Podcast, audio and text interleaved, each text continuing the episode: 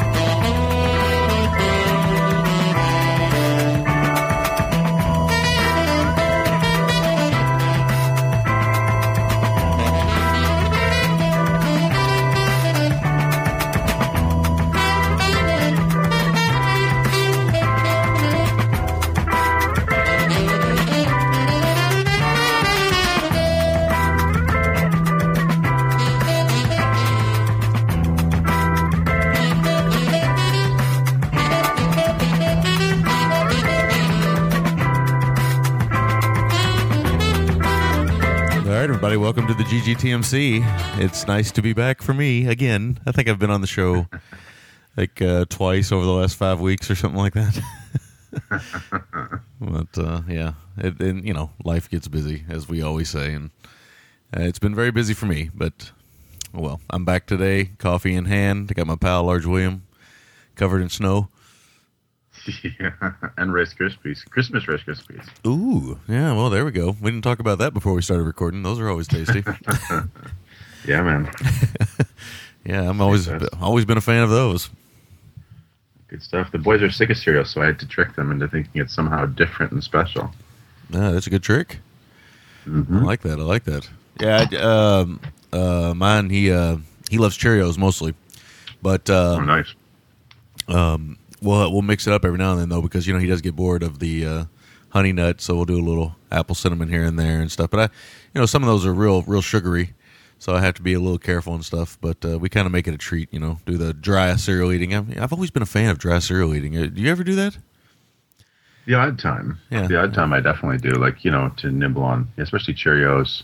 Rice Krispies, not so much. Yeah, yeah, yeah. yeah big, bigger cereal, like, uh, yeah, like Cheerios. what a or, mess um, that would be. Rice Krispies straight out of the Uh, box. yeah. But what's gross is if your kids are a mess like mine are, or like most kids are, yeah. when they eat Rice Krispies and then they make a mess on the table and you try to clean it up, Rice Krispies almost when they're soggy become like a paste when you try to wipe them off the table. Yeah, yeah. They expand a little bit. Yeah, it's terrible, man. Terrible. But yeah, they're getting sick of healthy cereal because mom's the corrupter when it comes to like you know sugar smacks and Oh, remember yeah. that frog from Sugar Smacks? He had that like uh Oh man, I love sugar smacks, man. yeah, they had him, and uh, I, I just feel like, yeah, like I've, I've said before, it's like a piranha. You can feed a piranha, and someone's going to step in and say they're wrong. But I've always heard this my whole life, so I maintain it as an analogy.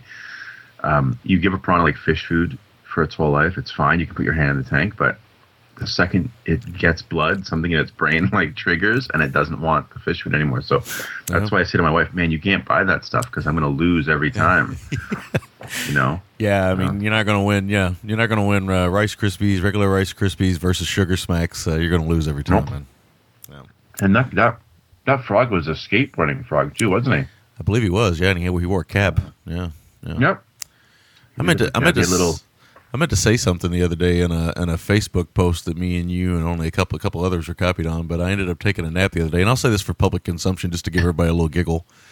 I ended up taking a nap the other day and having a dream that uh, uh, the whale Shamu had uh, face. No. and, and uh, he was in the hot tub with all of us, and uh, Zom was jerking off in the corner. It was very bizarre. Wow. Did did, did the did loaf the loaf whale have a mustache though? Yes, it did. That's how I knew it was uh, loaf. Nice. And, and a little hat. Yeah, yeah. Did it have a skinny denim on its flipper? On its flippers? No skinny denim I could see. We were in the hot tub, you know. Skinny denim could be a problem in the hot tub. oh yeah. Hmm. But I have the solution. Very bizarre dream. I meant to share that with everybody, but I didn't get around to it. Well, one part of it was normal, and that saw him in the corner Oh beating yeah, off. yeah. That was that was total normal. that, that's in all my dreams. yeah, exactly. oh oh hell! boy. All right, so we are back, and uh, this week we got a couple selections as part of our Kickstarter. We're we're slowly winding down to the end of the uh, Kickstarter selections. It's been a long road, uh, really tough for us, but uh, it's been great. And uh, you know, I mean, we, we spread them out over time, but we did we have got to them, and uh, this time we got uh, selections from Martin Martin Martin, yeah, Yep. Just, just regular old Martin. I was going to say it in a weird way, but he selected Underground from, uh, I believe. Uh, 19 and uh, 95. Oh, was it that? Uh, I don't know. I was going to say 89 for some reason. I don't know why. 1995. And uh, Ryan. Listening to too much Public Enemy. 1989. That's true. Know, it's funny you mentioned that. I was watching something the other day and I heard "Welcome to the Terror Dome" or something while I was while I was watching it. I was like, man, I love that song. Um, the uh, the other film is a selection from Ryan. Uh, he said just do any Billy Blanks film and he would be happy. So we decided to do TC 2000, which is something we've talked about covering for a long time, from '93, directed by one T.J. Scott. Shapiro Glickenhaus in the house today. Nice. So uh, we'll have some fun there, and, and we'll have some fun with the other one as well, and that's what we'll be talking about. So, you and I haven't talked a whole lot lately. Uh, we've both been very busy, Busy boys, yeah. and you've been carrying the uh, the torch for the show mostly the last couple of weeks. But I, so I don't really know what you've been watching, what you've been up to. So, what'd you have this past week? Anything interesting? Yeah, decent week, man. Um, Frosty the Snowman. Ah, yes, you know, classic. favorite. Classic, and the great thing is it's only 25 minutes long. Yeah, it's a great 25 minutes. It's probably one of my favorite Christmas uh, specials is the Frosty the Snowman one. I've always loved it. I think it's because it's a little dark. Mm-hmm. And I've always enjoyed that. And I guess, you know, being, you know, we always talk about being horror movie fans, right? And Yep. stuff. As a kid, I think I always liked the darker tales. So, Oh, definitely. There's that, that cocksucker that melts him in the greenhouse. Yeah, yeah, yeah. The greenhouse scene. Fucker for the, he wants that hat. He wants that hat. and, uh, yeah, no, it's a good one, man. It's a good one. And I guess this this is before Rankin Bass got exclusively into some of the, the stop motion or claymation stuff, right? Yeah, I don't know enough to. Or were they diversifying? I know, I know it's it, well. Obviously, we all know we've seen it a million times, but it's animated and it's Rankin Bass. Whereas the most of the work that we know otherwise is, is like claymation, right? hmm Most of the stuff I know them for is uh, claymation or stop motion. I don't. I don't know. Yeah, I don't know. I can't think of another animated one they did. I can't think of one off the top of my head, but I'd have to do research. Sure. mm. But it's a good one. The boys loved it, so That's good. I mean they've seen it last year too, but you know it's cool. And then of course naturally, we followed that up with Rudolph. Mm. And I love Rudolph. I, for me, which one do you prefer? I prefer Rudolph myself. Rudolph is my heartwarming special. Uh, Rudolph makes me. I, I love both of them. Ru- Rudolph makes me feel good. Yeah, Uh, it does, man. I love. It's just one of those tales, you know. Uh, like I say, Frosty's always been a little, a little darker, but uh, yeah, Rudolph. I love Rudolph, man. I love the uh, the uh, stop motion of the Rudolph special. It's great, man. I love the Island of Misfit Toys. Yeah, It's my favorite part of their song. It's Yeah. uh, and- but Yeah. it's weird, man. Santa's a cunt in it. he, he's he is. He's like he's even William noticed it, and it's it's that time before cartoons were politically correct in a way because yeah, Rudolph's dad is ashamed of him, and Santa says to him, he's like, "You should be ashamed. You had him." and how do I explain to my son like, how do I back out of that one? yeah. It's You know, bizarre. I had to something on the spot. I don't know. I just I had to tell him something, but I don't remember what I even said now. But man, that's a what a shitty thing to say to a dad. yeah, Your really. son's different. You should be ashamed you had him. It was a different time, I guess, in, in children's programming. Was, but I do love it, and it is fun. You know, with with of course with um, the man that I would not take over Loaf. Speaking of Loaf, Yukon Cornelius, yes, it was pretty amazing. that damn tongue of his. So, Yeah, man. Yeah, that's a good one. Is that one? Does that one? so it's a good one. I can't remember. Does that one? Uh, that one does have the Burl Ives Snowman in it, right? Yeah, it sure does. Yeah, there's a little loaf, loaf, The, loaf. the loaf. Yeah. Man, this guy loaf uh, may maybe carved out of Rankin Bass sperm or something. You know? yeah. oh, Rankin Bass facial. Ooh, Um, then uh, I shifted gears completely that night, and I can't remember why, but I had the I, my wife said, you know, you can choose or something because it was technically her night, and uh, I did one I'd never even heard of called Money Movers. It's an Australian one. It's a heist film, like a crime film, Ah, and it's pretty cool, man. I don't know if I've ever heard of that. Yeah, I, I just stumbled onto it. I didn't know anything about it, and it's a heist film where basically some guys that work for an armored car. It's it's basically kind of got modern noir elements. Everyone's a scumbag for the most part. Oh, okay. There's a few exceptions, and it's got uh, Bryan Brown in it, and um, oh gosh, I can't think of who else, but it's quite good. And I have to say that Tarantino saw it because the ending is quite a messy shootout. Bruce Beresford directed. How about that? Yep, that's right. Beresford's a good director. He's certainly accomplished. Um, so yeah, I was surprised to see that. So uh, yeah, it's on Instant, man. It's a good one. Like I'd say, like it's a seven, seven and a half. You know, good ninety minute uh, film. Adding that For sure. puppy right now, bro. Yeah, no, it's it's definitely worth everyone's time. Um, Nice. then uh, I, after um, my good friend Stefan, inexplicably in my eyes, uh, questioned the value of Criterion. Yeah. I decided I was going to watch a Criterion that I own that I haven't seen yet, and I watched uh, Haskell Wexler's Medium Cool. Ah, yes. Yeah, and this one's fucking outstanding, outstanding, outstanding. Yeah, it's a good one. Yeah, it's really fantastic. Um, man, Robert Forster's so young in that. Yeah, I know. I know. He's he's one of those guys. When you see him young, it's kind of like when we were talking about John Jarrett, or when uh, what was the other guy we talked about not too long ago? I don't know. It's one of those things where you see him so young, and it kind of kind of baffles you at first. It's kind of like, whoa, I wasn't expecting look- that. He looked like he when in this movie because he's got short hair too. He looks like he could pass for the younger, more handsome brother of a young mustache-less Charles Bronson Yeah, I could see that. because he's got the kind of, kind of the smaller eyes, the dark hair, and the higher cheekbones. Mm-hmm. So yeah, good-looking fellow when he was younger for sure. But it's a great film, man. It's uh, Verna Bloom's great in it. Um, yeah, and, and of course I have to say it. uh, It's probably the greatest name in the history of acting. Peter Bonerz with a Z. I'm never too mature. I'm never mature enough to look past the name Peter Bonerz. All week I've had the name Peter Bonerz in my head. That's a good name. That's an amazing name. Not only that it's boners, but the first name's Peter on top of it is. Oh, I never even realized. It's it's it's like it's like almost like a. I mean, it's almost too much to play with. yeah, there you go. It's DP, man. Yeah. Wow, Peter Bonerz. It's amazing. wow, I can't believe I never put that together. Oh, Well, Peter's not exactly a very well. I guess it's not as popular as it used to be for slang.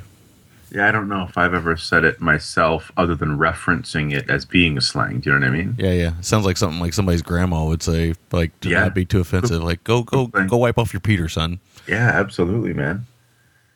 Absolutely. My, I think my grandma used to call it a wee. Yeah. Go wipe off your wee. Uh, my grandmother used to call it a pecker, yeah.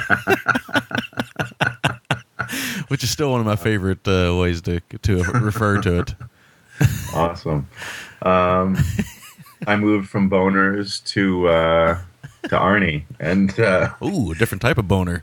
a different type of boner. I did Jingle All the Way, which I'd never seen. Oh, really? You never seen that one?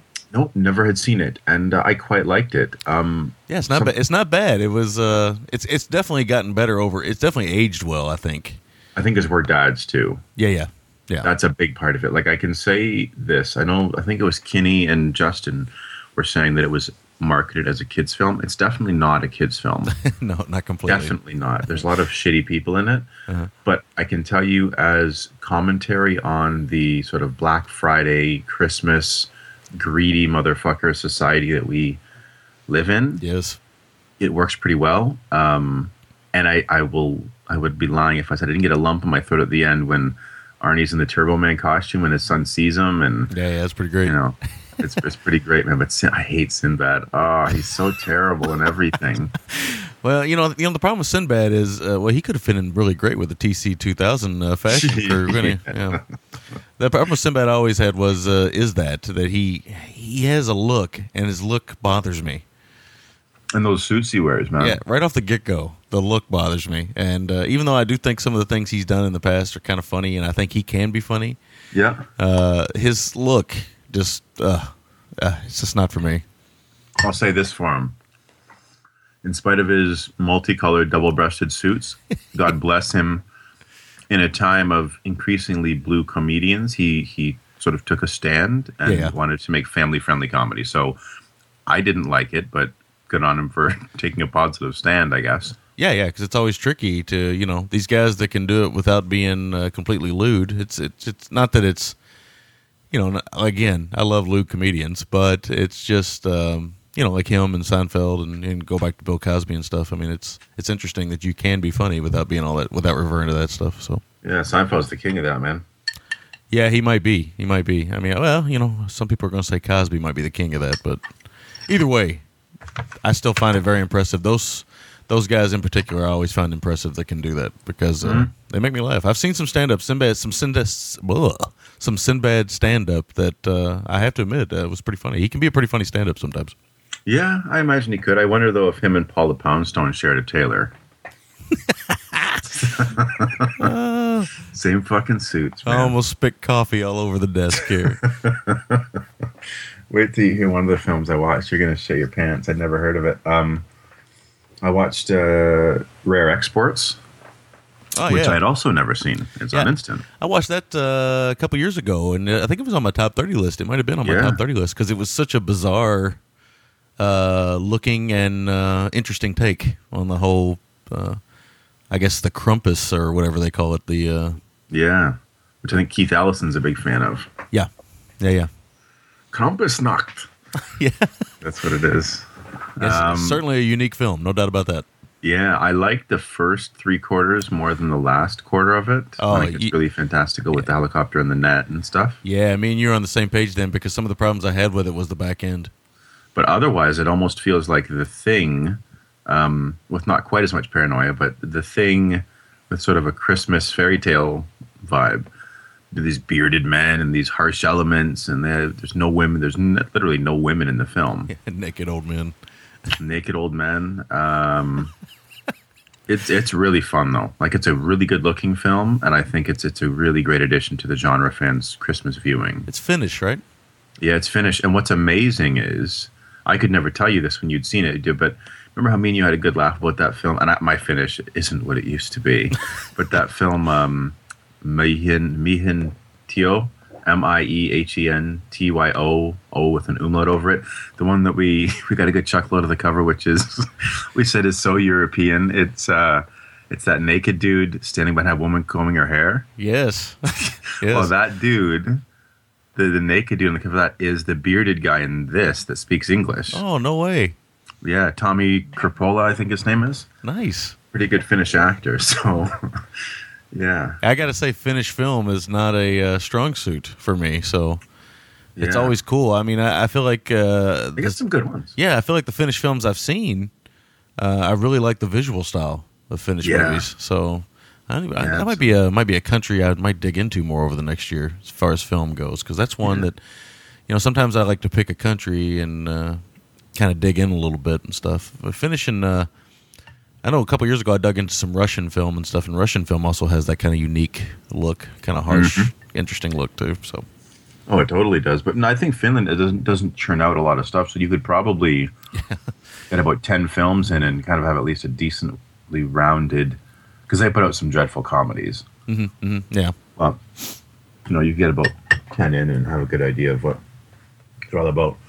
And the last one I watched before I did the show, again, on Instant, cruising around. And uh, I decided to watch one called No More Dirty Deals. what? It's called No More Dirty Deals. What the hell's this thing? And the cover is a woman in a bikini. It's very 90s. It's like 1993. Okay. All right, I'm looking it up Yeah. now on my Netflix. Now, the That woman is, ooh, that is very 1993. Yeah, That's a great Yeah. cover. That's a great cover, though. I love the speedboat in the corner. that's right. There's a speedboat in the corner, chicken in a bikini with a gun, a guy in a double-breasted sh- oh, suit. I know why you watched it. You know why I watched this because, but because playing the lead, well, one of the leads, Sean Holloway, is none other than Taimak of Last Dragon fame. Yeah, there you go. Because I wasn't watching it for VB von Linderberg fame. That's an awesome name, though. VB von Lindenberg. Yeah, I'll tell you, this film uh, isn't very fucking good. Ooh, But but the plot is kind of alluring too. If if they really went for it, it's a mechanic runs afoul of a group of modern day pirates when he falls for a female member of a water based criminal gang. well, that that does sound amazing, doesn't it? It does, and in the right hands, this could have been amazing. But this is the kind of director who has delusions of what his film is, and most of the film is talking. now he had access to some real nice cigarette boats. Yeah, the uh, average uh, average of ni- 80 930 ratings is 2.4 stars. Our best guess for Rick, 2.3 stars. Yeah, it's it's it's worth watching for. I mean, I'll tell you what. If Taimak wasn't in it, I would have turned it off. It's but they but weird is they give him a villain role. He's he's sort of like the the guy who the the lead gets on the wrong side of. He's like this kind of underground. Well, he's the pirate. He's like Yeah. Pirate guy, but We should uh, we should say full disclosure that uh, for our listeners, we've tried to reach out to Taimak to interview him in the past, and we've never gotten any uh, never gotten anywhere with it really. So we tried. We only tried once, mind you. But I, you know, and I and you, I know are the same. Like I'm not going to beg someone. no, no, if he's not interested, he's not interested. The uh, so I just clicked on Taimak on Netflix, and there's another film, uh, but it's not on. uh, Sadly, it's not on. Instant, but there's a film called The System Within that he's in from 2006, which now I'm very curious about Yeah, I got to look into that. because I So- thought he pretty much uh, was only doing Broadway stuff or stage stuff nowadays. Yeah, he plays Pastor Ricky. Pastor Ricky. Oh wow, I don't know about this one. You know what? I'm going to add this No More Dirty Deeds anyway to my list just to uh, check it out at some point because, you It, know, it's worth watch if you're wide awake and you just you, you you can be entertained by how inept it is. Yeah. Like it's so 90s, man. it's a hell of a recommendation. If you're conscious, this is a good film to watch. Yeah, yeah, right. But late at night, man, it put me out. It put me out. But uh, you know, yeah, watch it as a curio piece for time off. But that was it. That was my week. So not a bad week all in all. Nice. Nice. All right. So I watched a few things because I haven't been on for a couple weeks, uh, but didn't watch a whole lot. Uh, checked out uh, Frozen at the movie theater with my son. Very curious to get your thoughts on this. Well, yeah, you know, I, I like Frozen, uh, but uh, you know, it's it's definitely old school Disney stuff. Uh, I think what I like most about it is my son really liked the music in it, which I was kind of surprised by. He didn't really uh, that I didn't see that coming, and he really uh, still likes the music. He likes to sing the songs when he's around the house and stuff. So Did he like Olaf? he did like Olaf, Yeah. and uh, you know, of course, any any character that says "grab my butt," Yeah. uh, you know, as a young boy, that's going to be you're going to be attracted to that immediately. For sure. And then, well, you know what I thought my favorite part was the nice nod was the kind of Gene Kelly nod with Olaf's number. Oh yeah, yeah. Olaf's number's nice, nice. Yeah.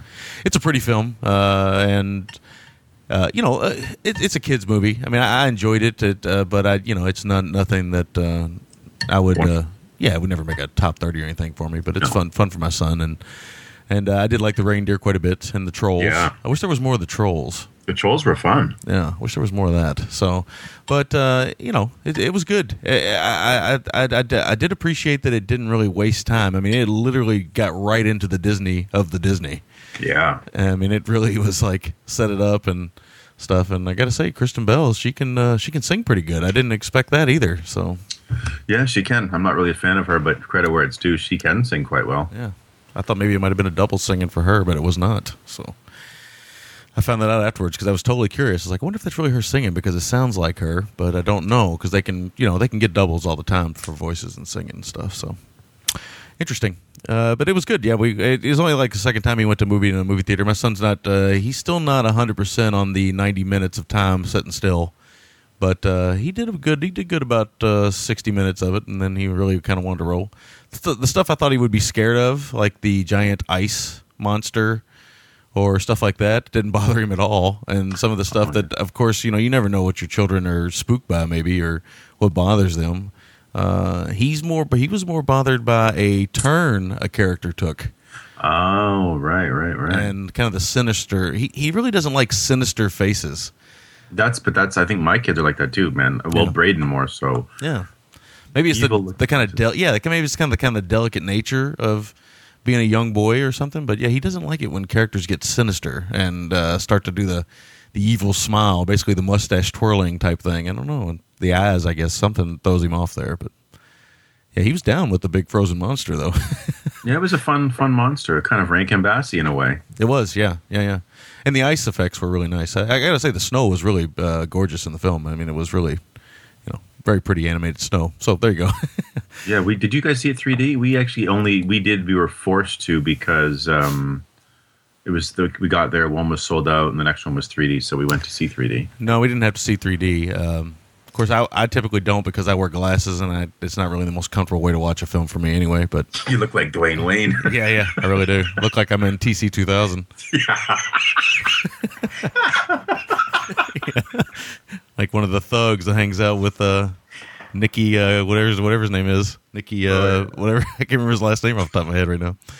But uh, yeah, so I typically avoid that.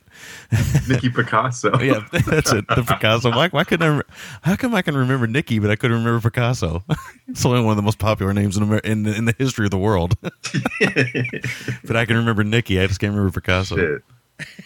She. Shit, Nicky Picasso. um, I watched. Uh, obviously, I watched Blue Velvet and Drug War, which uh, unfortunately I couldn't get on the show to review. But uh, uh, I Blue Velvet is a classic. I love it. I've always loved it. Uh, wish I would have talked about it with you guys. I wish you could have talked Frank Booth with us. Oh, it's one of my favorite performances of all time, man. I mean, I know Yeah. it is like you know, it's like a performance everybody's talked about, but still, I think it's one of the the great insane actor performances of all time. oh yeah. Especially the spe- especially the scene in the car when Oh, he's yeah. huffing on that shit and he punches him or whatever. he's like, "You fuck."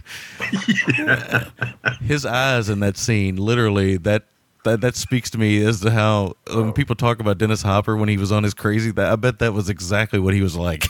Yeah, no kidding, man. uh, but it's What are your scores for the films, just so people can get a bit of an idea what you would have uh, scored them? Blue Velvet. I'd go probably eight point seven five, probably 8.5, Nice. 8.75. Yeah, because it's it's near it outside of the length of it. Sometimes I think it's near perfect.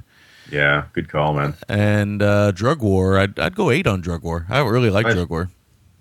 Nice, very I really did, and I'm with you on the the better than. Well, you've never seen Heat, but uh, Oh no, no, I have seen Heat, oh, man. that's right. You that's right. You need to revisit. I have seen it. Yeah, I haven't seen it though since like you know theatrical or early VHS days. Though, but Yeah. no, I've, I've seen it But I'm, because I'm one of the first things we talked about was your buddy that's in it, uh, Beardy, um, with the skullet. oh yeah yeah yeah yeah yeah yeah. The uh, what's his name? I can't remember his name now off the top of my head. Uh, Chris Ga- uh, something Gage something Gage. Yeah, an actor that I thought would go on to bigger things, but he's never really done anything else. Uh, Drug War, uh, yeah, I really enjoyed it, man. And the shootout, I did like. I think the shootout is, and uh, well, actually, these shootouts in the film are they feel very real and very visceral, and uh, for some strange reason, pretty disturbing. I don't know what it is. I, I think I told you on the phone it was the sound of it or something. It felt like real video shootouts you watch. Uh, Yeah. if you're into that kind of thing, I've actually watched a few, you know, YouTube videos of real shootouts in my life, and uh, they're not quite Hollywood. No. to to go back to an Australian thing, but uh, they they this felt like that. The guns felt real. It wasn't like that uh, spaghetti western cannon sound or or Hollywood gun sound. It felt like you know those little snaps that you hear of gunfire in a distance. So yeah, that's right, man. pretty disturbing stuff. And Louis Koo is is really great in the film. Very Alain Delon. Yeah, man. We missed out on an opportunity to have you do a brother haha um, Yeah, oh, yeah. impersonation. yeah, it fun, man, because that, that's a great character, and the lead Oh, yeah. too. That that's what we was talking. Me and you were kind of talking about on the phone. The lead, uh, I really liked him a lot too, because he he would go from this uh, Takeshi Kitano type stillness to this brother haha insanity and all these other things. I mean, he was really. Um, I mean, uh, To really had him working the spectrum of acting there, yeah, and he's really good. He's really good. he is fantastic. So yeah, good film. Um, I know I know people call it second tier To, and I, and maybe maybe that is the case because he's made some real classics, but still, you know, I, I like that he just went pure genre, and uh, that's what this is. So if you're into pure genre gangsters and guns, uh, you can't get much better than Drug War. At least recently, anyway. I think. Agree with that. Uh, oh, you know what else? I totally forgot. Man, we did Muppet Christmas Carol last night. oh yeah, you like the Muppet Christmas Carol? Yeah, I hadn't seen it since I was a kid, and the way I was, I was trying to stockpile some uh, films for my kids. First 15, 20 minutes were dicey, man. They weren't into it, but then when the ghosts started coming, and Yeah, yeah. Christmas Carol. It should be said. I don't know if I've said it on the air before, but Christmas Carol is my favorite Christmas story. It's the one I have the fondest memories of. I remember being a kid, like four years old. Sorry to hijack you here. No, no problem. uh, and I would sneak out late at night, like when my parents would be watching on Christmas, and I was really young, like four or five, and I'd always end up catching part of it with them, and uh, you know, um, yeah, it's it's. I got the fondest memories of that Christmas story. As much as it's it's done to death, is my favorite because I I don't watch a lot of TV, right, right. so you know the TV I watch is what I put movies on, like Right. or sports. mm-hmm, mm-hmm. So, but yeah, Christmas Carol is nice. And Michael Caine. Uh, I think my kids, it was their first Michael Caine movie. So, Yeah, I think I've. Uh, I, I don't know if I've seen every Christmas Carol adaptation, but I'm pretty positive I've seen most of them. It's just the general story itself. I just love, and uh, Yeah. I love uh, you know the the moral dilemmas of the story, and I it just for me it feels the most like what uh, people sometimes forget about Christmas about how you should appreciate the moment and without without seeming preachy, yeah right? yeah yeah Yeah, no, I- absolutely. I love the George C. Scott version a lot too. So I've never seen that one. I think the only uh, only three I've seen are this. may- maybe the perfect casting of Scrooge ever is George C. Scott, man. Yeah, no kidding. This, um, the uh, the original, um, with what's his name, Oh, uh, Alastair Alastair Sim. Alastair Sim. Alastair Sim. Yeah, he's he's a great Scrooge too. He's probably my is. second favorite Scrooge. Yes. So he's the one I always think of because that's what my my parents watched. Uh, so that one, Scrooged, and this are the three that I've seen. I got to see that George C. Scott one, man. Yeah, you do. Yeah, you do. It's really. It, it almost feels kind of without all the flash. It almost feels kind of Burton-esque, kind of Tim Burton-esque in some ways, kind of gothic and very dirty. I think that's what I like about it. It feels. It, they. I think they tried to go for something like real, like set in a real time, and it feels that way. You know. Oh, nice, man. So it, I- it's I nice, and of course the uh, the ghosts in it are a little bit more macabre. And and uh, when I was a kid, of course, you know, again, I was attracted to the horror stuff. So of course, I would be attracted to that one because the ghosts were a little darker. A little bit extra. Oh, nice. That that'll be one for me. And you know what? I got to get around to this year that I've never seen, and I'm so ashamed because somehow it eludes me every year. Is It's a Wonderful Life. Yeah, I've seen that so many. I mean, I, I love that film uh, for what it is and stuff. Uh, of course, I have not watched it in years because I've seen it. Uh, my grandma and grandpa used to watch it every year, every Christmas. Uh, and unlike uh, like Wizard of Oz and certain films you'd, you'd visit yearly or annually, uh, it I, I eventually got tired of it. But uh, yeah, I, you know, I, I need to revisit that at some point in my, in my life. I have not watched that in forever. So I don't know how. I've never seen. My wife hasn't either. So Oh, I think you go. maybe we'll maybe we'll sit down the next couple of days to watch it. it's kind of a. I guess the best way to describe that film is, is it's heartwarming. I know Loaf saw it for the first time. I think last year, so I kind of don't feel so bad. Yeah. Well, you know, it's one of those ones, you know. um. Okay. So the only other thing I watched was The Lords of Salem. Oh, I cannot wait to hear what you think of this because I haven't seen it yet. Well, let me tell you something. People, I'm a s- yeah. Let me tell you something, Daddy. People, let me tell you something. um, the truth is, this film kind of floored me. I didn't expect this at all. Uh, visually, this film is one of my favorites of the year. oh wow, I mean, it's there's some stuff in here that I really loved. I mean, it, it's it. There's some gorgeous moments in here and some true insanity. Uh, once again, I will I will say about Rob Zombie, he and I know this sounds like a weird thing, but you know I try to look at all the details when I'm talking about movies and stuff. But he uses nudity so well, I think that he really he should stick to the genre. Now I know he's going to go away from the genre some. I think I, I didn't. I mean, I own the Halloween disc because it has a four-hour documentary on it. I didn't love the Halloween remake. I didn't love I did the Halloween two remake. I didn't. I didn't love uh, what was the other thing he did? I can't remember what it was, but uh, you know, House of Thousand Corpses I liked. Uh, Levels, Levels Reject, Reject. I loved, except for I had a few problems with some parts of it, uh, and I still think that might still be his best film. But this is this is definitely my second favorite Rob Zombie film, and I'm going to say for right now, I still got a lot of cramming to do, but I'm kind of starting now. I got this, and I've got. Uh, Stoker, I'm going to watch re- soon. I know it's not, it wasn't huge for you, but it still feels like a one I should probably cram Yeah. And um, this was one of the first ones I've kind of started with the cram thing. Uh, right now, it's it's definitely a top thirty for me Nice. for the year because it's unlike any other film I've seen this year.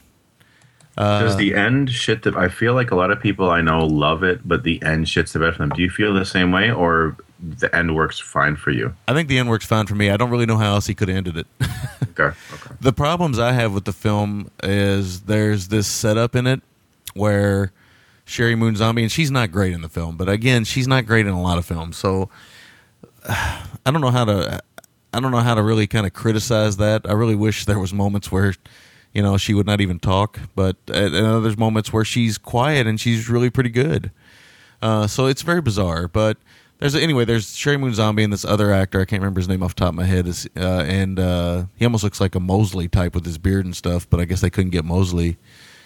Uh, and then there's Ken Foree, Ken Foree, Free Foray, Faru, uh, and they play these like DJs, these metal DJs that uh, play these. It's almost like a trick or treat type thing where they play these type of uh, ghost or metal music, which of course is coincides with horror and so anyway, they they have this kind of banter and stuff, and it's pretty obnoxious. And really, if they wouldn't have had that in there, I think you know I would have liked it a lot more. But it, at least it isn't the the white trash kind of thing that Zombie always loves to put in there. And I don't feel like for the first time, I don't feel like every other word in one of his films is fuck. Which gets annoying. It does. It really does. And uh, I feel like he had a through line. I really do. And I never ever thought I would see what's the name of that lady that was in uh, They Live that we talked Meg Foster. Oh, Meg Foster, yeah. Well, you get to see Meg Foster's cunny. And uh, No way. oh, she's full on nude a lot in this film.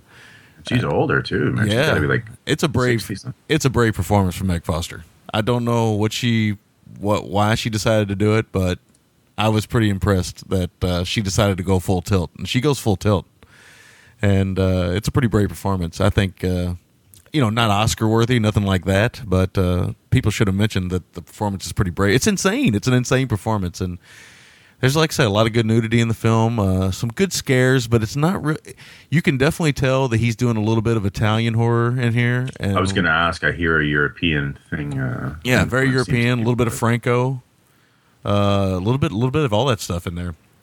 Here's what I'll say: I don't know if you'll like it or not. I don't because I think it's a divisive movie, but I will say it's worth your time to check it out. Definitely, don't. I, I don't definitely, I it. definitely intend on cramming it. Yeah, don't avoid it because of some things you've heard. Um, again, you might come out of it and say this is the worst piece of shit I've ever seen, but it's one of those films where it's like either it gets you or it doesn't. And I remember Kelly saying he loved it, and then of course I remember John uh, Ross back when he saw it at TIFF a couple of years ago, I guess now. Hated it. Yeah, he hated it, but I don't. Of course, I don't know if that cut was the same cut I saw because you know festival cuts can sometimes be different. So, yeah, it's uh, it's uh, it's interesting. I got to say, man, and definitely check it out in high definition if you get to watch it because visually it is uh, it is lush. Yeah, no, I definitely, definitely will. I did have some also issues with uh, Sheri Moon Zombie's wardrobe in the film. Uh, a little too hipsterish for me, but uh, you know, whatever, whatever. Fur fur coats and stuff. You know, it's like come Yeah, on. yeah, It felt a little bizarre, but uh, you know, it's set in, it's shot in uh, Salem, and it, it looks nice. And uh, yeah, I don't, I, I don't have any other words to say other than the fact that I thoroughly enjoyed it, and it's only like an hour and a half or like ninety or hundred minutes long, and I think it's like uh, the way it ends, the way it sets itself up is nice, nice. It's a good movie, man. Very good. I'm glad to hear that. I'm very glad to hear that. Yeah, because- we've always said he's a great, he's a very talented filmmaker. Just to get to get out of that Yeah. white trash aesthetic he- and the sort of grindhouse aesthetic he'd been mired in for ten plus years. Yeah, I mean, you've talked about his aesthetic before and how we think there's a lot of potential there, and um, Yep. you know, he got caught up in the Halloween thing. I mean, that took up uh, probably a good six years of his filmmaking career, six or seven years when you add them together. Maybe not that much, maybe four, but still. and then he comes around and tries to do an original piece and kind of gets blasted. And I think when he does the original pieces, be they flawed or difficult for people to get into, at least they're original. And that, that's what I got to say about this film. It's it's a witchcraft film. It's interesting. Uh, it takes some turns that are bizarre, and I don't know. I just I, you know I found myself terribly entertained. So definitely check it out. All right, and like I say, right now top thirty, but man, we got a long way to go. The cram's really going to start kicking in now, so pretty soon. So Next couple of weeks, yeah. yeah, I got to start a little early, but uh, yeah, the uh, the cram's coming. So, but I was looking through my list the other day, and I got some pretty good stuff in there for a top thirty. So we'll see how it goes. Yeah, I, I feel like you got some good stuff. And you know, one you got to try to get to. When it comes out the second week of January, is the Great Beauty. Yes, yes, that's definitely one that's on my list. Uh, uh, we need to start a thread actually and pin it on our board, uh, pin it on our Facebook group of every recommendation people think we should cram for the end of the year. I know we won't be able to get to all of them, but uh, there might be some gems out there that even you and I, as any film buff knows, and any film buff that's busy in their personal life, uh, we miss stuff all the time. So yeah, we need we, we we probably need to pin one and uh, start getting people's recs, start cramming jamming. Yeah, yeah, it's getting to that time. I'm going to try to get in a few more all-time greats before the year ends, like um, uh, Life and Death of Colonel Blimp and a couple other ones. Ooh, yeah. We'll see how it. All right, so we're going to take a short break. What do you want to talk about first here? We only got about an hour, so? Uh, let's talk about TC 2000. okay. We'll be back right after this. Unless, unless you want to do Underground. No, I'll do t- I'll do either one. I don't care. the TC 2000's found me. We'll rock and roll on it. Okay, let's let's do it. All right, we'll be back right after this. No one would have believed in the first years of the 21st century that Hammer films were being watched from an entertainment standpoint.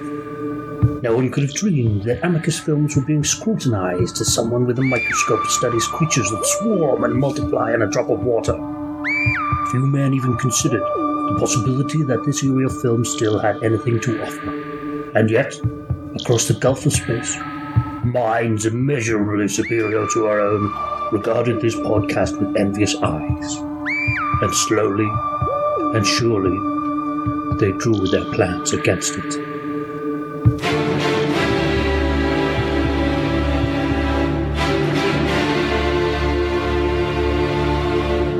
The Hamicus Podcast. Hammer and Amicus, and every tenuous link in between. Amicus.com and iTunes. Cheers. Yes.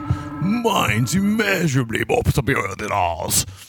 I love that. All right. Uh, okay, so TC 2000. Who wants to lead on this? You want to lead on this? You want me to lead on it? You want to lead on it? Oh, Sure, I can. That's fine. Okay. Sounds good to me. All right. I might let you lead on both of them this week. I don't know why, but my notes. I, Cool. I don't feel like my notes were great this week. I don't know. We'll see.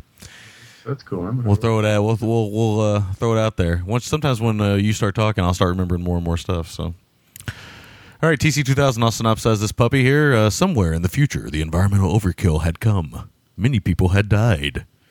The rich were able to build the underworld. The poor had to stay on the surface, building gangs to survive. Jason Storm, an underworld guard, gets knowledge of a conspiracy to kill all people on the surface. he needs to flee to the surface and win Sumai, a respected martial arts master, and his ally to stop the dirty plot. And oh boy, is Sumai a lot of fun in this film. we haven't even mentioned who Sumai is, but those who have seen this film know who Sumai is. So, all right, Large William, what did you think of TC 2000? Well, both of us had seen it before. And uh, How could you? How could you not watch this? If you see the cover of this thing, it's a pretty legendary cover in terms of early 90s uh, video stores.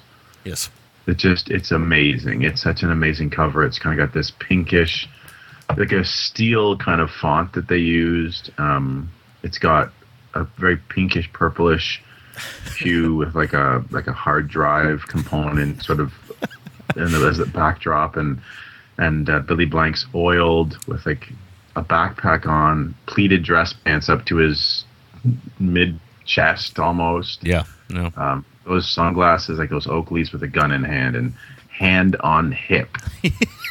yeah. and uh, the year is 2020.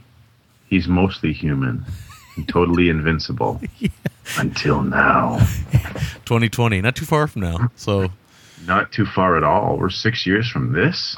Yeah, Uh, Shit. yeah, for six years from it. So obviously we're all going to be wearing Cosby sweaters and shit again pretty soon. Yeah, and surf style. Yeah, yeah, there we go. Yeah. Um, so Adam, Adam yeah, makeup, like Adam Ant makeup, right? uh, a lot of Adam Ant makeup. Absolutely. I have to ask. We've seen a lot of films that have had casts that are very GGTMC. this might be the try outside of something like um, Pumping Iron. This yeah. might have the greatest trio of tough tits we've ever had on the show. Yeah, yeah. th- This is one of those films where they cast strictly for the reasoning of uh, lack of shirt budget. Yes, and man, do they go for it. You know, you have Billy Blanks, who is a specimen. He is. He's a big dude. Like when we had Loren Avedon on, he talked about how big and strong and fast. Well, actually, ironically, I think that uh, Loren's worked with, if not all three of these guys, at least two of them. We know for sure. Yeah, two of them we Um, know for sure. Yeah, right. Um, so Billy Blanks is, you know, it's it's that action, action film lineage of great names. Jason Storm, Yeah, that's a good one. It is a good one, and of course uh, Matthias or Matthias Hues from Germany, who was born on Valentine's Day, which is fitting. Yeah, yeah. I mean, I friended him on uh, Facebook this year, and I love the post he has because he's still in great shape. Oh Uh, yeah, he's a specimen. Yeah, I think he's 54, 55 years old. The guy's in great shape, man. And uh, he posts a lot of great pictures of like him with cats and stuff. I love it. oh wow, that's amazing. and for those who don't know, uh, Matthias Hues is actually related to Engelbert Humperdinck. His uh, mom that's right. is uh, the niece of Engelbert Humperdinck. that's so, amazing. so he's got some lineage there. Yeah, that's awesome. I'm looking at his Facebook thing. Man, he is still in great fucking shape. He really is, and he's Yep. he's one of those actors who has uh, just a great look. Matthias Hues. He has. I mean, once you see him, you never forget him. I think he has a, a just an outstanding look. He's definitely a presence. He's got to be about like what six four maybe. Like he's a big dude. Oh, here he's on a fucking Mac on an uh, like uh, what's it called? He is six five, born in North Rhine-Westphalia, Germany, Waltrop, in 1950 he's- and nine. 250 pounds. And uh, one of the things they say about him is he's extremely fast for that age, uh, for that size, and probably for his age now too. But uh, Absolutely, man. Yeah, he's he's uh yeah, he's he's great, man. He's great for sure. We should maybe try to get him on the show sometime. Yeah, I think his uh, I think his English is really good. So I think uh, It is very great, yeah, because he, he he says some jokes here um, in English that kind of translate like they're, they're a keen sense of uh, of the language. Yeah, I, I mean, I love him. I've I've loved him all the years I've seen him, and of course, I love the genres he's in. The you know the action genres and all that stuff. And but he's he's the real deal too, though. You know, he's really a martial artists and stuff. And uh, Fighter, yeah, taekwondo and kickboxing. Yeah, yeah, he can he can hang, man. Like I, I think this is this fine collection of big brawny martial arts talent that can legitimately throw down because we haven't got to number three yet. But I'll say I'm now Bolo. yeah, good old Bolo. Good old Bolo, as is the aforementioned Master Sumai, Yeah. who inexplicably they decide to give a much higher hairline than he has in real life. Yeah, what, what another th- another thing that's weird about this film is really Bolo. I think I think this was kind of like a Bolo vehicle or something because really they sell it as Billy Blanks on the video cover and stuff, but I think on the original video cover, Bolo actually gets first. Yeah, Bolo gets first billing. Bolo uh, Jalal Mehri, who we, we haven't talked about yet, and he's also worked with Loren Avedon. And uh, Oh, yeah. and then Billy Blanks. Billy Blanks actually gets third billing on the cover of the uh, the DVD and the VHS or whatever. But I think they kind of because Jalal is a, uh, a former, I believe, I might be wrong about this, but I believe he's a former Canadian jeweler. Yeah, Yeah. he is. Yeah. He is. He's, he's still, I, just by knowledge, he's still in Toronto. Yeah, and he Produced decided a lot of films. Yeah, he started to decided to make films, and he's directed Mm-hmm. a few films, which uh, Loren Avedon's been in. I think he was in the circuit. He did the circuit films. I know Loren Avedon was at least in one of those, maybe two of them, and uh, he's acted in quite a few films too, uh, with Avedon as well. Um, Tiger Claws two, I think, uh, or three, one of those Cynthia Rothrock films or something. But yo, go the Operation Golden Phoenix is him and Loren Avedon top, uh, which we, go. we should watch that at some point. That'd probably be pretty Yeah, cool. man. But yeah, I don't know uh, if I've ever seen it actually. he's actually Lebanese or born from born in Brazil from Lebanese parents, but uh, he'll come up again because he is also uh, he's he's going to come up. Yeah, GGTMC material. He'll come up again, but Big time. but yeah, I think they might have created Yeah. this as a vehicle for Bolo, and uh, you know, because Bolo was pretty popular in the early '90s. Yeah, he was. Well, you know, he was, he was coming off the, the crest of uh, Bloodsport and a few other things, which, you know, as much as he had a memorable part in Enter the Dragon and real hardcore people knew him, yeah, that was when in America he really, or North America, he crossed over, I think, in a big way because, you know, us being in the VHS boom, Bloodsport was a huge cable and VHS film. Yeah, yeah. If you were really into Asian film, you knew Bolo, but if you weren't really into Asian films, then probably your first real brush with Bolo was probably Bloodsport. Mm-hmm. Probably, No, say. it's true. It's true, but it's so weird. I just found it so weird that they decided to make. I guess they were maybe trying to make him look older or more bald by shaving like the front of his hair off to make him look like he has a higher hairline. Yeah. Yeah, What a yeah. what a poor hair. What a terrible haircut to have to endure for a few months, man.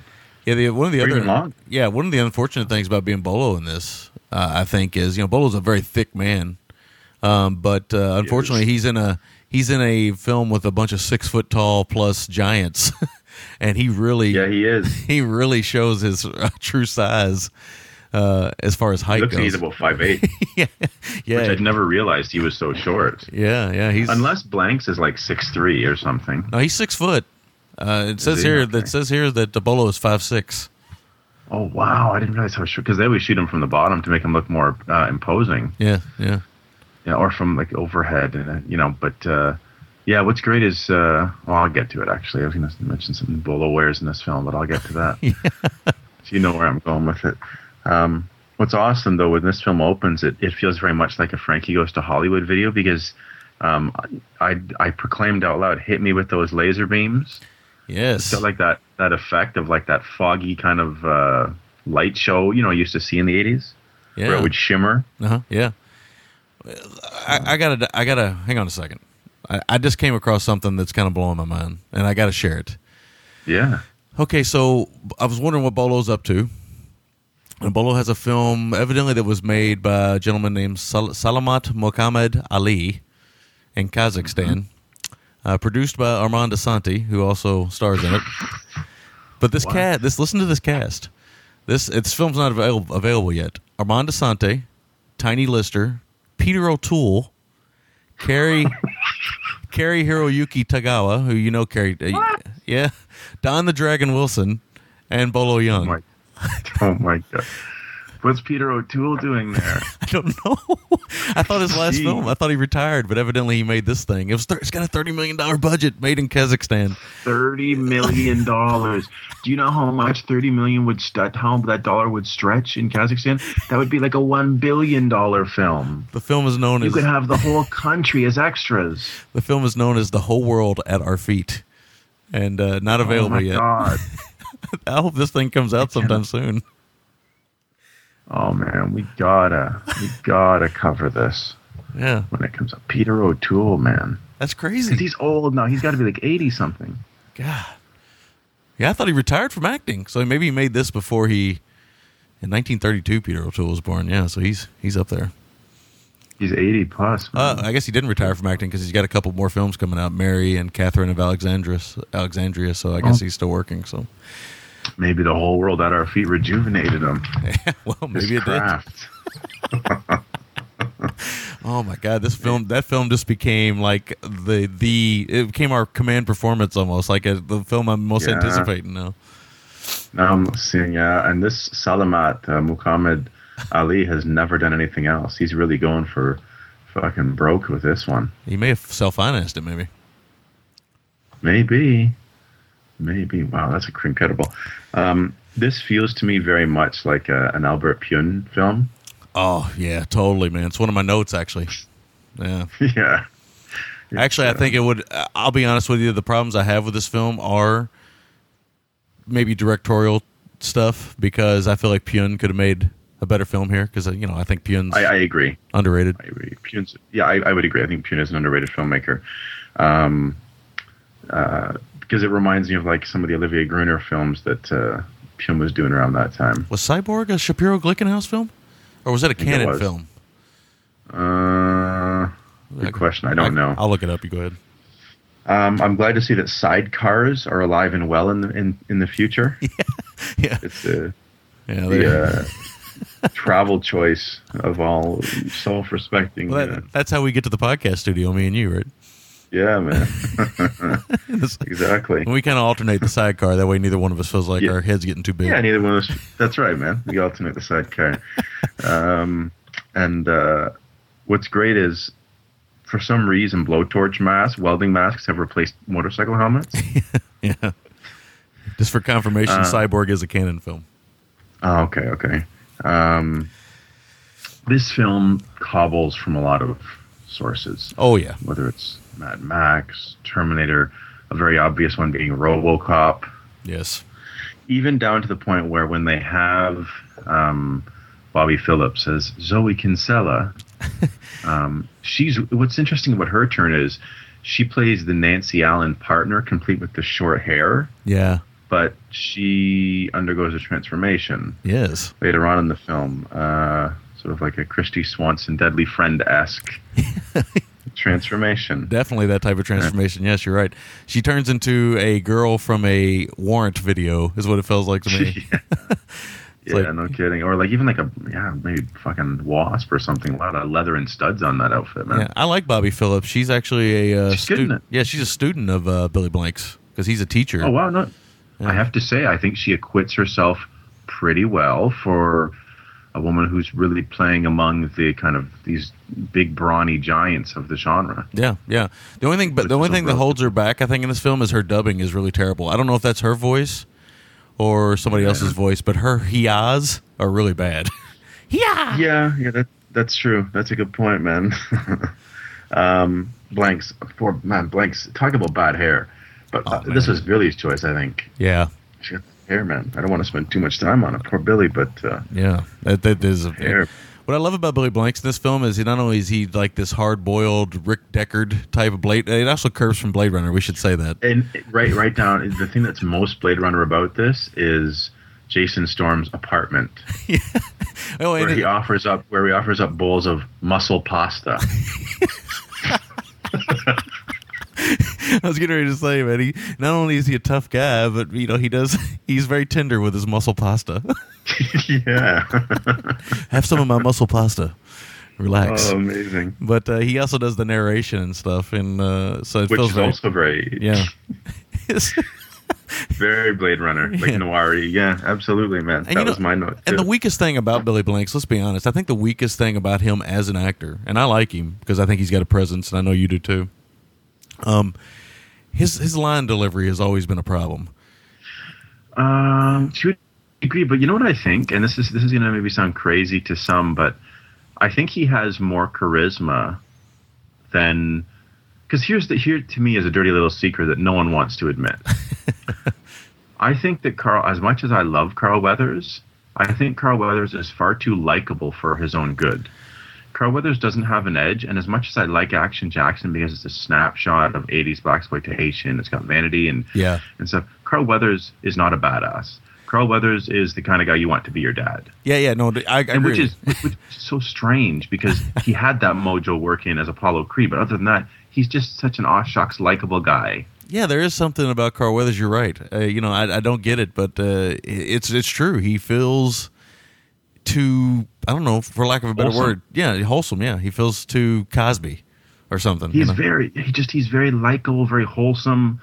He doesn't have an edge, but I at least think that um, Blanks can bring that swagger and that edge and that that natural charisma, which to me overrides his uh, sometimes uh, slightly clumsy line delivery. Yeah, yeah. Well, I mean, You know? also the thing about the line delivery is sometimes that can be the fault of the director too by holding the camera Mm-hmm. too close to the face and making it making it a little too obvious for a listen, you know, for a viewer to think, you know, come on, man, uh, you know, cut away a little bit every now and then. Maybe give him a give him a break because there's just moments where he looks like he's uncomfortable when I know he's not Yeah. because he's running around in a mesh half shirt. That's right, man. There's a lot of GGTMC in this film. Oh my god. Um, so much. There's what's Picasso. We should say Nicky Picasso. He uh, his gang is the slowest repelling down a wall gang in the history of cinema. yeah, these guys. This is their first mission or something with with ropes. Yeah, they're coming down two at a time over the course of like uh, I don't know how long, man. They need to get more rope. they need to descend at the same time, man. Because if you're if you're gonna take on uh, Zoe Kinsella and, and Jason Storm, you need more than two men at a time, man. I also felt like you know one of the other weird things about the uh, Nicky Picasso gang. Uh, although that gang is, like I said, I think one of my notes is uh, the gang is I mean, Nicky Picasso and his gang is full tilt GGTMC. Uh, Yeah, you know, there's power uh, as far as electricity all throughout this movie. I don't know why they can't power the jukebox, but it, it, I guess it, I guess it adds a, an element that you spin it by finger. So I yeah, that's it's very strange. You know what's weird is there's like that um that that observation room or whatever that the uh, the police or whatever um, have. It's it's very analog. Like it looks more 1983 than 93. Yeah, You know where all the white lab coat people are. hmm hmm Very very. Uh, I don't know. Um, yeah, there's so much great fashion on display in this from uh, from everyone. Like even even Hues wears like those spaghetti strap tank tops. yes, which are amazing, and we get a really great. Um, oh, did you see that dude? Before I get to it, um, that dude. I wish he had been in it more. He was like the third Paul brother, like the third barbarian brother. He Oh, got, he yeah, got yeah. killed pretty quickly. yeah, yeah. He was he was like one of the Paul brothers. Um, and uh, again, a lot of do rags in this film. In fact, no one escapes. I think other than Hues, no one escapes do rag. Uh, do rag jail time. Even fucking Bolo Yeung is rocking the do rag in this. yeah. He's got the do rag and the bomber jacket on. it's amazing, man. Fuck. What did uh, what did Carl say a long time ago? It was out of Nana's uh, In Nana's sock drawer. the whole wardrobe Oh, in this film is out of Nana's sock drawer. And yeah, man. Her fishnets go on uh, Billy Blanks' chest. Fucking Hues. And then Hues, we get a great, just one of the things we love about action cinema is the high levels of homoeroticism, man. Oh God, There's this, there's this amazing fight, this oiled wrestling match between Blanks and Hues. and uh, talk about slash fiction, man. Hues is wearing fucking bicycle shorts and combat boots and nothing else oh my God. and sh- and uh, fucking Blanks is, is got his like little black pants on, no shirt, and they're just wrestling around together, all oiled up, and it's uh, it's pretty amazing, man. it really is. Those are some short shorts Hues is rocking, man. Ooh, yeah, uh, there's you know we, We should were, all- we were a few inches away from coin purse, man. yeah. We should also mention that everybody rocks a beret in this at some point. It seems like too, except Billy Blanks, who I guess could not get the beret over his hairstyle yeah, Uh, it would just kind of sit there on top, man, and Yeah. flop around. because he has like this not only like a like a flat top box type haircut, like a kid and play thing going, but like a Gumby, yeah, almost like a Gumby S type uh, thing going on. It's very bizarre. And uh, there's no way he could have wore one, but yeah, Matthias Hues in a beret, man. That's right there. That's gold. That's when you know you're in GGTMC land. I can't think of which character off the top of my head, but Hues should have been in Street Fighter, the film. Yeah, he should have. Uh, he, he, he, yeah, he should have been in a lot of things. I think. I think he has a presence. Uh, unfortunately, he kind of got relegated to the world of uh, straight to video action. But Yeah, but he's he's again these guys are specimens, man. Like to see Blanks and him go at it as much as you've been kind of joking about it.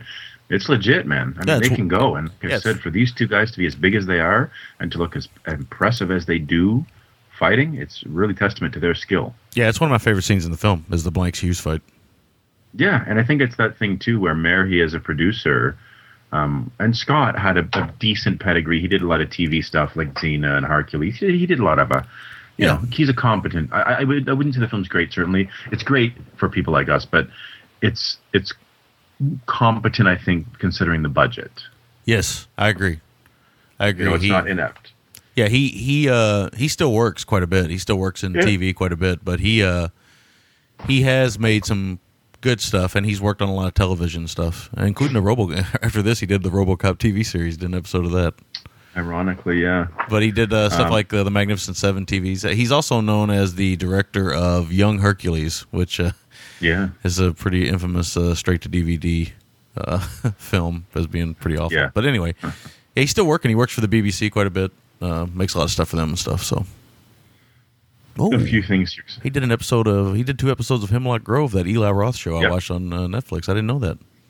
Yeah, I saw that when I was looking through his filmography. Hmm. Um, what is it? This is a convention that I don't think we've ever mentioned on the show, but what is it about the post apocalypse that whenever there's an underground fight scene in the post apocalypse, they always have to have a reaction shot of a dwarf watching the fight? Yeah. You ever notice that? There's always a dwarf ringside at post apocalyptic underground fights. I don't understand it either, really. Um, Nikki Picasso has a, a Chinese dude in his gang that has an amazing Chinese mullet. Oh my god, that is amazing, isn't it? it, it really is incredible. And uh, another thing about Nicky Capa- Nicky Capasso, Nicky Picasso, is that his gang fucking loves candelabras. Oh my god, they love candelabras. So many. Between those and Nerf basketball nets, they got it on lockdown. Fuck. Oh man, well you know it is the Uh, the apocalypse. You know you got to get your entertainment somewhere. Candelabras and Nerf basketball is Nerf basketball, man. not exactly the It's- first places I would look for entertainment if the the world came to an end. But hey, No, no, definitely not, man. It's uh, ooh, I, I, I didn't do coffee this morning. Um, um, but yeah, the the thing, the, the the material of choice here seems to be either leather or furs for the bad guys, or surf style. Um, did you see the one girl in the lab? She looked like the love child of Curtis Armstrong. That's Booger from uh, Nerds and Fairuza Balk. oh man, that's a Fuck. couple. That's a couple I never would imagine. I don't even want to. you just That was made, their daughter. you just made uh, Zom go off to the corner and start jerking off again. He's starting to wiping something on the walls, man. Um, this also has a very much a Unisol feel too. yeah. You know, Universal Soldier for those uh, that don't know, but uh, yeah, very much a Unisol thing going on. And um, oh man, you know who was so gross? And this was that big gross leather S and M dude that Bolo takes down in the alleyway. Yeah, I was looking for the the credit for that guy. He's a he's a, he's obviously a giant of some sort. He's a He is huge. I wonder if he's a wrestler. I don't know. That's why I was looking through the filmography or through the filmography through the uh, the credits, and I can't find any like. There's no like giant thug or no. Uh, there's no. Oh, here it is. The That's giant right. Gary Robbins is the giant. Gary Robbins. So I'm looking now to see what Gary Robbins might also be in. Let me know. He I, he looked like he looked a bit like Big Show with less hair and more gross. Yeah, he was in. Uh, he played one of the uh, mutants in Wrong Turn. So we got that. Yeah, because he's big, right? So, yeah. Looks like he did. He worked with Billy Blanks again and Back in Action that same this same year. Nice. Yeah. Um, He's a big dude, man. He's very strong. He was swinging those tires like it was a fucking bottle of water. Yeah, he was in Narc playing a biker, and uh, he played a biker in The Love Guru. That was the last thing he did. So, Ooh, oh, he died this year. Uh, ooh, I'm very sorry to hear that. that is Rest it's really sad. He died. He died. He died on December 11th. two days, three days, four days ago. Yeah, he died four days ago, bro. At St. Oh, Catharines man. in St. Catharines, Ontario, Ontario. Canada. That that's right, buddy. That's right near Niagara Falls, man. yeah, that's, that's, like that- uh, crazy, Family man. near there. wow. Just Well, rest in man. peace. Yeah, That's that's terrible, man. that really is Could've been that terrible. Yeah. Ooh, he's in a film called Gladiator Cop. It looks fun. That's a great. Oh, that's a wow. that's a great That's title for a movie, man. yeah. Amazing title. Um, oh, uh, I have to think. I, I don't know what it is, but it seems. And one of the things that the, the Billy Blanks, I think, you know, you talk about what is it with pitchers? They're like, um, what's the term when they have a lot of pitchers pitches in their arsenal? What do you call them? Uh, I don't. I don't. I, don't even. Or, know, or no, what's the term with baseball? They call him like a what is it? A five tool guy? What is the term? I, I can't even think right now. I, I don't even know why. I'm a baseball guy and I can't even think of what you're talking Yeah, about. there's these prospects that they can do this, they can do that. They call them, I think, five tool guys or something. But one of Blanks' tools, or one of the tricks he like, one of, I think one of his strengths he feels is that he loves to have a scene where he wakes up from a nightmare shirtless between the sheets. because we get a few of those in this. We get the scenes in King of the Kickboxer where he's between the sheets. He he loves shooting scenes shirtless uh, between the sheets, man. Oh, did you know? I'm still looking at this thing. This Robbins guy, tallest man in Canada at one point in time. A one he's time, fucking big. yeah, a one time pro wrestler known as the Paul Bunyan of the North. Oh wow, So I guess he was really big in Canadian wrestling. He was seven foot five. This, that that is a big dude. seven foot five. Yeah, that is a big dude. my God. He was like two feet taller than Bolo, man. yeah, you could tell he was a big dude. Yeah, you could tell he's definitely he towers over Bolo in this film. Yeah, totally. Um, Hmm. Crazy. What else do we got here? We got leather fingerless gloves. Um, It's one of those weird Oh, things. I- where I'm, I'm watching this film, and when I watched this film, Gary Robbins was still alive, and now we are reviewing Yeah. it, and Gary Robbins is gone. It's crazy. It's crazy, man. Um, something that I mentioned that there's a reveal at the end of the show that's because silly make cute is I have a lot of Greek friends, and I know that Zoe means life, and my note is Zoe means life, ironically, and then we find out that she says that at the end. So I was like, oh fuck. But uh, there's a great, um, there's this really amazing watermelon busting training montage with uh, with Billy Blanks and Oh and yeah, yeah. We yeah we should say Master Sumai is the master of uh, punching through solid objects. We, he sets that up in the beginning by punching through a person, I believe.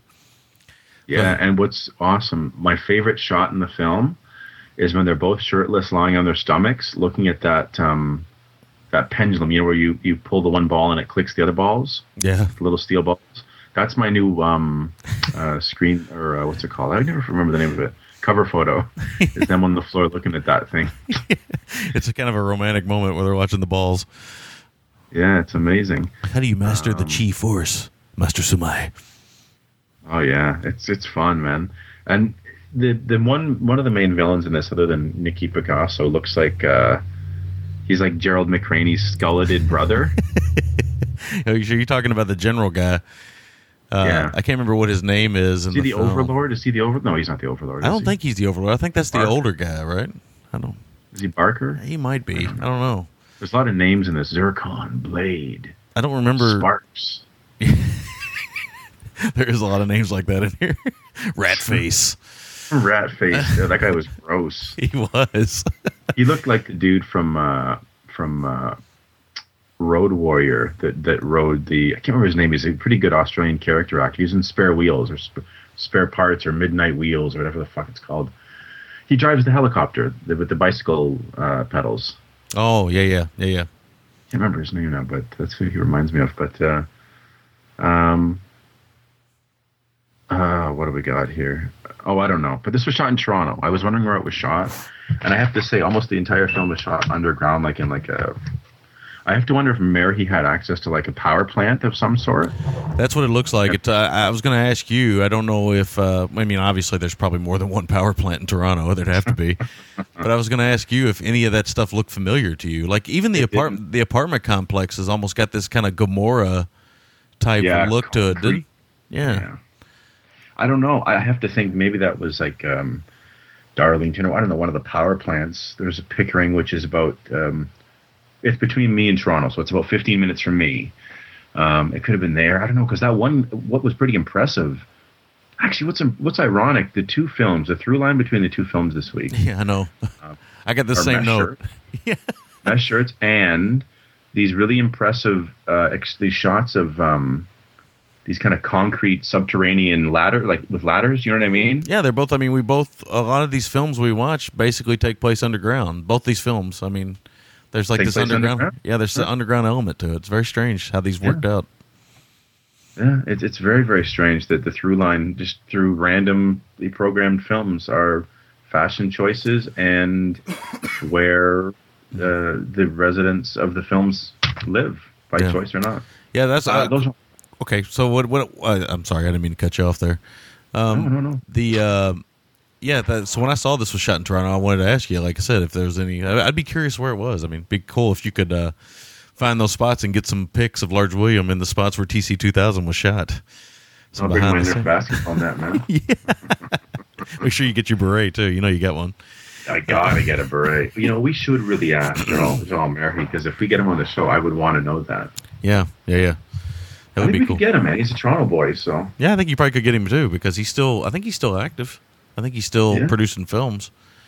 Um, let me see here. Actually, he's doing some conspiracy show now yeah, as a producer director. yeah, yeah. It looks like it's what he's up to nowadays. But you know, I mean, like I say, he'll, he'll come up again on the show, and also so will this credit. Uh, music by Varouje. Um, yeah, what was that? Well, they- Lebanese band or something. I don't guess know. maybe maybe it's uh, Mehri's band or something. I don't know because uh, they did a few more films with him as well. So I'm looking uh, looking through. The, they will come up again uh, because they they did a lot of uh, GGTMC type material, man, including Back in Action. They did all the Tiger Claws films. Yeah, Back in Action is fun. Tiger Claws is fun. Yeah, did a film called Expect to Die with Marie. Ooh, that's got him and David Bradley in it. That's interesting. Oh, nice, David Bradley, the American Samurai himself. yeah. So um, yeah, this film is a lot of fun. I, I you know I think that uh, it's the overall rating on IMDb is a you know always a bad signifier of what you might get out of an actual movie. I think it's a four point one accumulated over uh, fourteen. Well, no, five hundred sixty three users have seen this and they give it a four point one. Now, I'll agree. Parts of it look a little cheap, although I think he stretches the dollar as far as he can stretch Yes, it. I agree completely. The dollar is absolutely stretched. This is the prime case of he had access to a set and he was able to work that and, and create a world hmm Yep. that works well for the film. Yep, yep.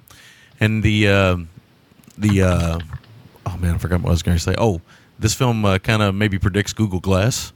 You know, there's some moments where if everybody's walking around, they can always see something out of one eye. So I'm always thinking about Google Glass nowadays when I see that. Because you uh, you definitely see it. There are some uh, little blips in the film. Uh, you do I, this time around. I saw it because I had seen that it was in the goofs and on IMDb. But this time I did see when uh, Matthias Hues and uh, and Bolo are fighting. You can see where Matthias kicks Bolo and he goes flying. And he does land on a mat that you can see Yeah. cle clearly in frame. But still, it is Bolo flying through the air. I mean, it's, it's still a real stunt. I mean, I know he landed on a mat, but it's still a, a small mat on a concrete floor. And you know, I Oh, always think fight scenes in underground like power plants and stuff because this isn't the only film to ever do something like that. Um, but the I always think those must be tricky, man, because you know, walking around those things. I've been in type in those kind of areas before, man. If you're not careful, you can knock yourself out, just hitting your head on these fucking steel pipes and and all this beams and everything everywhere. I always think it's pretty brave of these guys to do fight scenes in these youth. yeah, no, he's six foot five. It's not.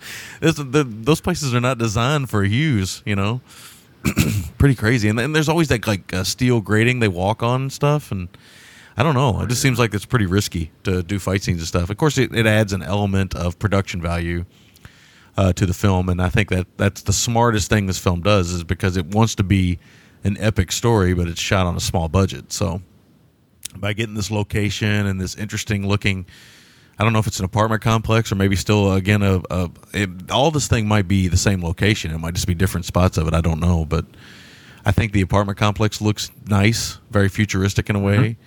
Uh, the inside of the apartment does look a little uh, very Blade Runner and very uh, very interesting. Uh, it is interesting how they decided to kind of take a, like a hard boiled cop vibe a little bit in the beginning and a little bit at the end with the narration and stuff. So I don't know if it was necessary, but I guess they felt it was at the time.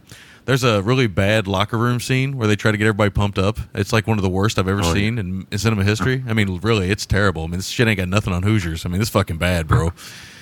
The the uh, the skulleted uh, mustached beret uh, bad guy comes in. He's like, "Yeah, they they, they killed so and so. Yeah, we got to get him." And they're like, "Yeah, yeah, yeah, we got to get him." It's really it's really bad. I mean, it's the worst locker room banter ever. And at that point, they needed somebody to come in half naked and snap a towel on somebody's ass or something to kind of liven it up a little bit. They did. Maybe Matthias Hues. That would have been awesome if he'd have came in snapping a towel with only a towel on. The Nicky Picasso character is interesting. He feels more like the heavy in the film as opposed to who they kind of give the heavy role to. Um, but in saying that, and, and, you know, God bless Jalal Mehri, but um, he he kind of comes off a little bit more as a, a buffoon in this film than a heavy. More henchman, more henchman than Yeah. heavy. Yeah, I, I like yeah, I like spots and things he did in the film, but he just kind of felt like he was very secondary to what they wanted. And I think maybe if there's a real weakness to this film, is they don't have enough. They should have used Hues a lot more as the heavy. Hues gets left on the sidelines far too much. Yeah, because he's got that great scene in the beginning, and then he kind of pops up sporadically through the middle as the big henchman to the uh, the general character, and then he has a great Mm-hmm. scene at the end with Bolo, and um, but he he kind of gets left on the sidelines a lot, man. I felt like he was maybe the heavy they really needed for the film. Uh, yeah, definitely. maybe send him out there and stuff. Uh, we should say it's not a spoiler. I don't think anyway that if you watch this film, you'll think that uh, Billy Blanks is the TC two thousand. But we should definitely say that Well, yeah, that tagline that I mentioned is completely false. I know it totally is because Bobbie Phillips ends up being the TC two thousand X, and every time she comes into a room or leaves a room, she does cartwheels and flips, which is amazing. yeah.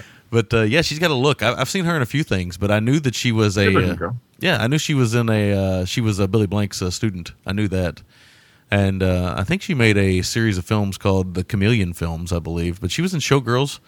I don't know if she was uh, new in that, but she's definitely got a a um, a dancer's body, uh, very much a very limber, a nice look and nice move. And like we said, she does acquit herself quite well in the action scenes and stuff. So you can tell Blanks, and I know Blanks has uh, trained quite a few people oh, yeah. uh, and worked with a few people. I can't remember who all he's trained. I don't think Wesley. I know Wesley Snipes is friends with him. I don't think he trained with him though. But uh, Snipes does have a very Billy Blanks type feel when he does his uh, martial arts. So uh, maybe maybe he did train with him a little bit. I don't know. Uh, anyway, yeah, the uh, in credit sequence is also awesome in this because they Oh, that's amazing. I don't know how I didn't take a note of that. yeah because they really they, they sell the heavies. Yeah, they sell the heavies in it, right? I'm gonna. I took a screenshot of each of them. I'm gonna post it on Yeah. the group right now. I love the uh, the Matthias Hues one with the gigantic sword that he never uses in the movie. but it, this is a fun movie. I don't, uh, you know, I mean, of course, it's not, you know, it's not, you know, a Criterion, although it should be. But it's it it it's a it's a good silly, I think short kind of post apocalyptic movie. I, I admit there are some moments where it kind of drags. Uh, there's some dialogue scenes that probably could be cut down. There's some stuff, but it's a very simple tale, and uh, I kind of like the through line of the the Zoe character mixed with the the kind of comeuppance of the Jason Storm character, and I like the relationship between him and Bolo. I think it's fun, although Bolo really doesn't want to hear it when uh, Billy Blanks is complaining. Enough. That's all he says, and gets up and walks away. And then five seconds later, they're like, "I love you, Sumai."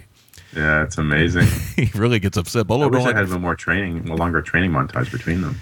Yeah, because the, the stuff between him and Bolo is really nice. They have a really nice chemistry. I wish there would have been more, like maybe a couple buddy cop films with him and Bolo would have been fun. Oh, it would have been great, like a fish out of water. Because I wish, but I at least wish the training sequence had have been as long as Kickboxer, where it goes on for some time. Yeah, yeah, It's yeah, not long enough. yeah. And is that Bolo's real voice? I don't know if I've ever heard Bolo's Yes. real voice. It is Yes, it Bolo's. Okay, Yeah. because I don't know if I've uh, ever seen interviews with him or not. His English, uh, I don't know how great it is, but uh, yeah, Bolo. He's still working, evidently. As soon as we can get a hold of that film, I gotta, I gotta reach out to Kazakhstan, man. Can I tell you though that I never would have thought I would have said this, but I took a screenshot to prove it, and I posted it in the group. How much James Franco looks like Bolo Yeung? Nice. You wouldn't think it, but Yeah. if you find that screenshot, man, you'll see what I mean. Yes. Sweet. Bolo's still rocking it, man. He doesn't he doesn't do the the great thing where he takes the jacket off and throws it on the ground, but he does take the jacket off at one point in here. Dude. I was waiting for that during that like pit fighting scene in like that flea market or whatever. I actually just tagged I tagged you in the picture where I said that James Franco and Bolo Yeung were separated at birth. You can see it on Facebook. I'm looking at it right now. Here we go.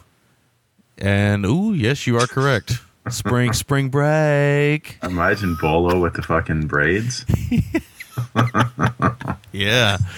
Amazing. I'd be down for that. Imagine yeah. imagine Bolo and Spring Breakers anyway. Oh, that'd be, amazing. wicked. Yeah, it would be amazing. He should play the hinge, one of the heavies in it. Yeah. All right, so let's give our ratings and make or breaks. What you got? Um, make or break is um, I like the, the the opening scene with uh, Hues and and uh, Billy Blanks. It's a good one. I wish I'd have been more of that. Um, MVT will be the, the the heavies in the film: Blanks, Hues, and um, and Bolo. No, no, no always credit to Bobbie Phillips or Mehri. I think they're fine, certainly, but this was really about those three, and they do a good job uh, of you know delivering. Uh, score for the film, I'm going to say a 6.75. Okay. Yeah. Um, you know, I think it's a fun one. Definitely, anyone in our group who loves the kind of films we love would enjoy this. I can't see anyone hating it. yeah, that's a good score. That's a good score. That's about. I was wondering where you'd fall on it, and that's a good one. Yeah. Um, who'd you say your MVT was again? Uh, the three heavy, the three beefcake leads of United Colors of Beefcake with uh, Bolo, Hues, Yeah. and and uh, Billy Blanks. I can't argue that. I can't argue that. Uh, I wanted to pick one, but I think I'm going to go with the same thing you did because that is the triumvirate, the uh, the three the three man power, the three finger. I don't know the three finger, uh, the shocker of this film. the because uh, yeah, it's it's the, that's the the main selling point of this film is the heavies, the Yeung, uh, the uh, the Hues and the blanks. So really good. My uh, make or break scene. Uh, there's so many. Um, I really like the blanks Hues fight, but you know what? As much as I like that one, I think I like the Bolo Hues fight more yeah, because it's really cool to see those two together. Um, yeah, I'm gonna go with the Bolo Hues fight. I really like that one quite a bit. There's a lot of great scenes in the film, though. I think there's a lot of fun to be had in the training montage. Although I think it should be longer. I agree with you on that. Uh, I saw Clay uh, said Bolo always reminded me of a Chinese Vince McMahon. he does have that kind of Vince McMahon build a little bit, you know. Uh, or Vince McMahon has that Bolo build. So uh, my score for the film is a 6.5 out of 10. I'm just Nice. right below you, but uh, I could go 6.75 because I agree totally. It's it's it's a simple, entertaining genre picture. Um, exactly the kind of stuff that Shapiro Glickenhaus made oh yeah, and uh, yeah, I recommend it. I mean, I don't think it's def- I definitely don't think it's a four point one, and uh, I certainly think it's better than a lot of uh, straight to video stuff I've seen, and I've seen quite a bit. So, yeah. So yeah, definitely recommend. So we're going to take a short break, come back, and uh, we're a little cramped for time, but we're going to try to get underground in here, and uh, we'll be back right after this. Do you like movies? Do you like podcasts? Do you like podcasts where a guy talks about movies? It's not that very encouraging, but okay. You should tune in to Justin Oberholter's Film Wave, where each week I review a couple of movies and whatever else comes to mind. Now, does that sound good? Really? What if I got you a celebrity endorsement? Hey, this is Sylvester Stallone. Listen to Justin Oberholtz's Film Rave. This guy is a cinemasochist. He watches all the films that star Stone Cold Steve Austin. Ah, much better. So tune in to Justin Oberholtz's Film Rave. Go to freakingawesomenetwork.com, filmrave.libsyn.com, or subscribe on iTunes. All right, we are back. Um, Rest in peace, Film Rave. yeah, yeah, I had to get that one last one in because I hadn't played it in a while. So. Exactly. So I had to get that in. To, kind of a melancholy type moment, but uh, good job on what you what you put together there, Justin. So, Yeah, man. um, did he say why he was moving on from it? Just uh, Being busy, time it gets in the way, and yeah, he went back to school as well, right? yeah, Yeah, yeah. Well, I can understand what that's like. Personally, yeah. Yeah, I can understand where you're going through there. But good luck to him, you know, in all his future endeavors. Justin's a film lover, uh, like no other. Uh, young man who uh, loves movies. Definitely no doubt Sure about does. that. All right, so our next film is Underground, selected by Martin. Um, we should say, like I think I said in the beginning, but we didn't say at the beginning of our review for TC 2000. It was selected by Ryan, who is a good friend of the show. Yes. Um, Underground is selected by Martin. Won't give his last name away, but he's been part of our group for a long time and friends with us for a long time, I believe. All the time. Yeah, part of the European contingent. My voice is getting a little froggy all of a sudden. I don't know what's going on there. there we go. Maybe that'll help a little bit. No, it won't. Anyway, uh, so 1995's Underground. Uh, this story follows an underground manu- weapons manufacturer in Belgrade during World War II and uh, evolves into fairly surreal situations. That's all I'll say. Uh, I had never seen this, and uh, I got to be honest with you, probably even being a huge film buff in '95, I don't remember this film kind of coming No. across my radar. No, no idea. I'd never heard of it. And yeah, me and you both kind of talked about this when I mentioned it to you what Martin had chosen, and uh, and we were both kind of like, huh, you know, because we neither one of us had heard of this thing. Uh, but it was a bit of a splash at Cannes, at Cannes, There we go. The Palm Palme d'Or, yeah. Yeah, the Palme d'Or, and uh, it's a you know there's a director's cut of this film that's 320 minutes long. Yeah, the producers wanted him to cut it down to. I see the version we watched was just just shy of three hours. yeah, yeah, I want to say, and I could be wrong. One of two things here: there was either a made-for-TV version that was the director's cut, or there was a separate version made for TV that was five hours long. yeah. I would say that you know it's almost like a mini series type length at 320, so maybe It doesn't feel episodic, other than to say there's the chapters of like the three, you know, the the, the war and this and that that happened. But Yeah. other than that, it doesn't feel too episodic or cliffhangery. yeah, yeah. It, it uh, but I could see where it could be broken up into that. But, Yeah. But anyway, this is like one of those film education type films for us because neither one of us had heard of it nor seen it. So this is kind of interesting. So I'm curious. I, I am really, really curious as to what you thought of this. Uh, because as I was watching it, as I always am when I know we're going to be talking about a film together, I'm always kind of in the back of my mind. I'm always kind of wondering what my compadre is actually thinking while I'm watching it. You know. So, oh yeah, or during certain scenes, it's like Yeah, yeah. you know. so, what did you think of Underground from '95? Well, let me get this out of the way. One of my favorite things about the Christmas season is the arrival in grocery stores of those wooden crates of tangerines. Oh, yeah. There we go. I'm eating some now. I'm going to stop until you say your notes. Um, films like this, people always say, "Oh, you know, you guys, you turned us on to X Y Z film," and uh, and that's great, but it's reciprocal, and we're always quick to say that. And I will take a moment to point this out. Um, as much as we turn you guys on to stuff, we get turned on to stuff. And this is a prime example. Yeah, this really is. I never would have pursued this. Never. And now, what's weird is I'd actually seen, and this filmmaker, Emir uh, Kusturica, uh, he's a very celebrated European filmmaker. And I feel silly now for not knowing him, but hey, I mean, you can't know it all, I guess. Um, I had seen one of his other films, and I'd actually seen it either last year or the year before. It was expiring on Netflix Instant. And um, I figured, oh, fuck, Serbian film on uh, Instant. Gonna give it a run before it um, expires and uh, it was "Do you remember Dolly Bell?" Which which is funny because I'm going to say this, and it seems like I've been saying this a lot lately. But I guess I guess oh I guess the dust is coming out, baby. Oh, daddy. Daddy. Um, I guess this director who I'm about to say, his influence can't be overstated because I mean he's maybe you know my one of my favorites, if not my favorite all time. That's Federico Fellini. There is very much, at least in the first half of this film, a very Fellini-esque feel to it. Mhm.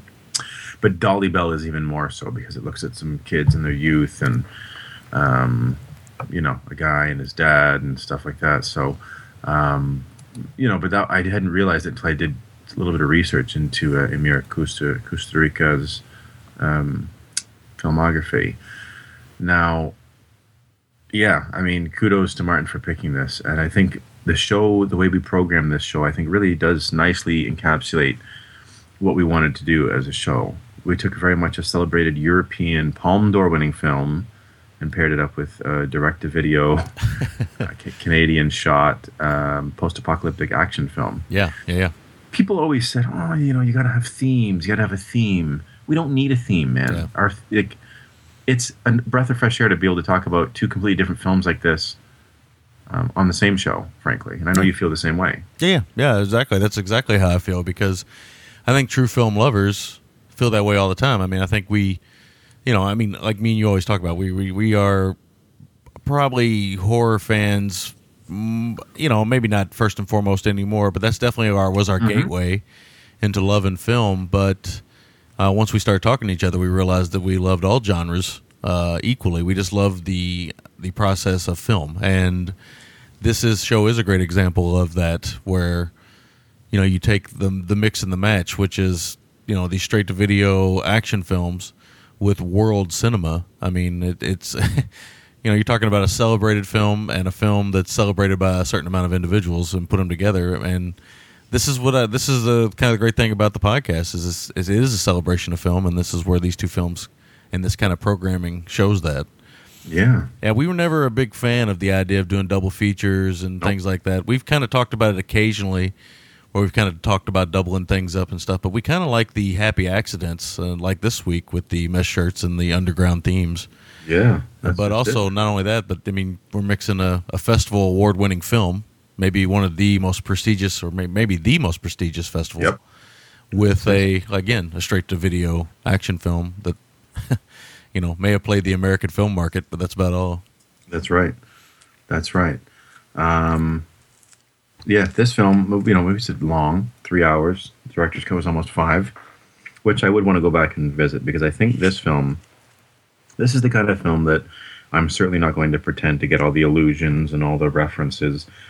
It, I think, is very much a commentary on on Yugoslavian culture and and wartime life in Yugoslavia, and the fractious um, uh, nature or, or history that um, uh, that country unfortunately has had to, or the, the people in that area have had to live through um, for the better part of 60 years or so. Is fractitious even a word?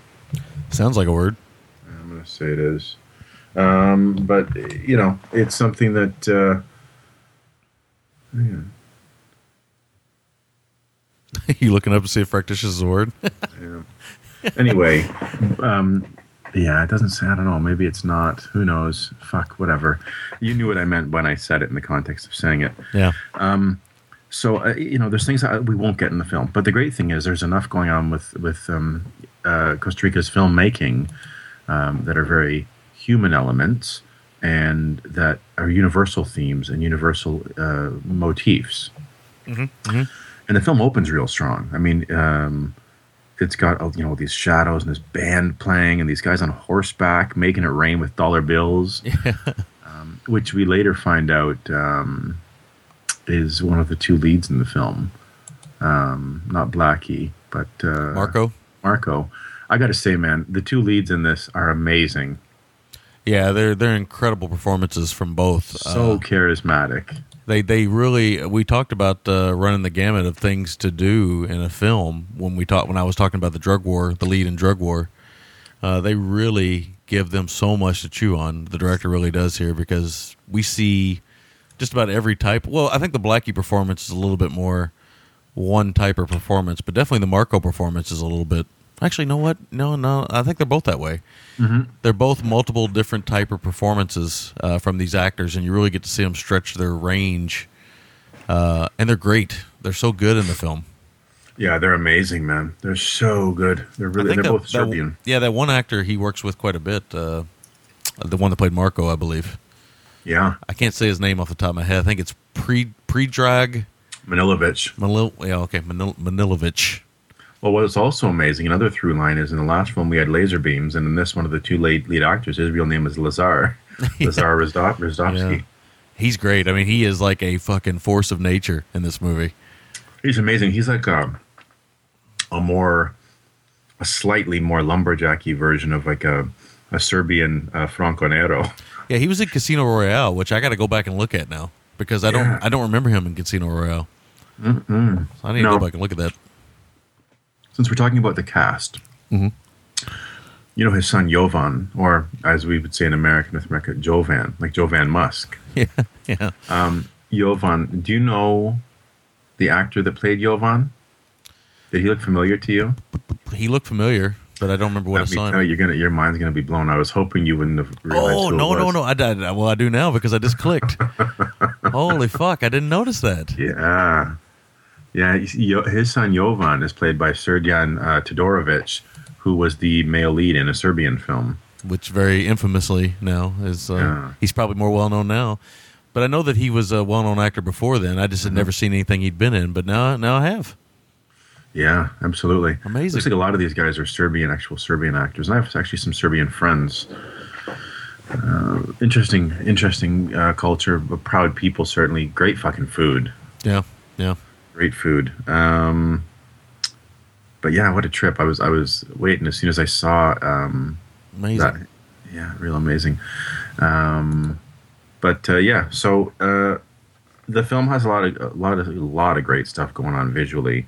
Everything from the architecture to the destroyed architecture we see later on. I mean, it's it's really really visually astounding. Yes, it is. I feel like this film shares a a kinship to something like Seven Beauties. Yeah, something like Seven Beauties, and I definitely got a Terry Gilliam feel. Very much a ter- or or even uh, um, uh, Jean Pierre Jeunet. Oh yeah, yeah, yeah, yeah. Oh, that, that was another one of my notes. I, one of my notes is uh, Gilliam mixed with uh, Jean Pierre Jeunet. Mm-hmm. And and then and I, I didn't I neglected the Seven Beauties thing, but you're right. That there's definitely a Seven Beauties vibe in there as well. Very much like this Odyssey kind of. Um, you know, it's. Uh, I don't know. Yeah, it definitely definitely feels like that. And I'll tell you, man, we get some great mom ass early on in this film. Oh yeah, very early and it's amazing because you would think that someone getting a flower stuck in their ass would be a rare thing but we've had it on our show two or three times yeah. Another note that I have. there's something Yeah. about our show and flowers and asses. yeah what's great is we get to see some of marco's proclivities on screen like he very much has it and, I, and this might be um, uh, emir Kusturica's uh, obsessions or fixations coming through on screen but he seems to love women's shoes women's high heels Yes.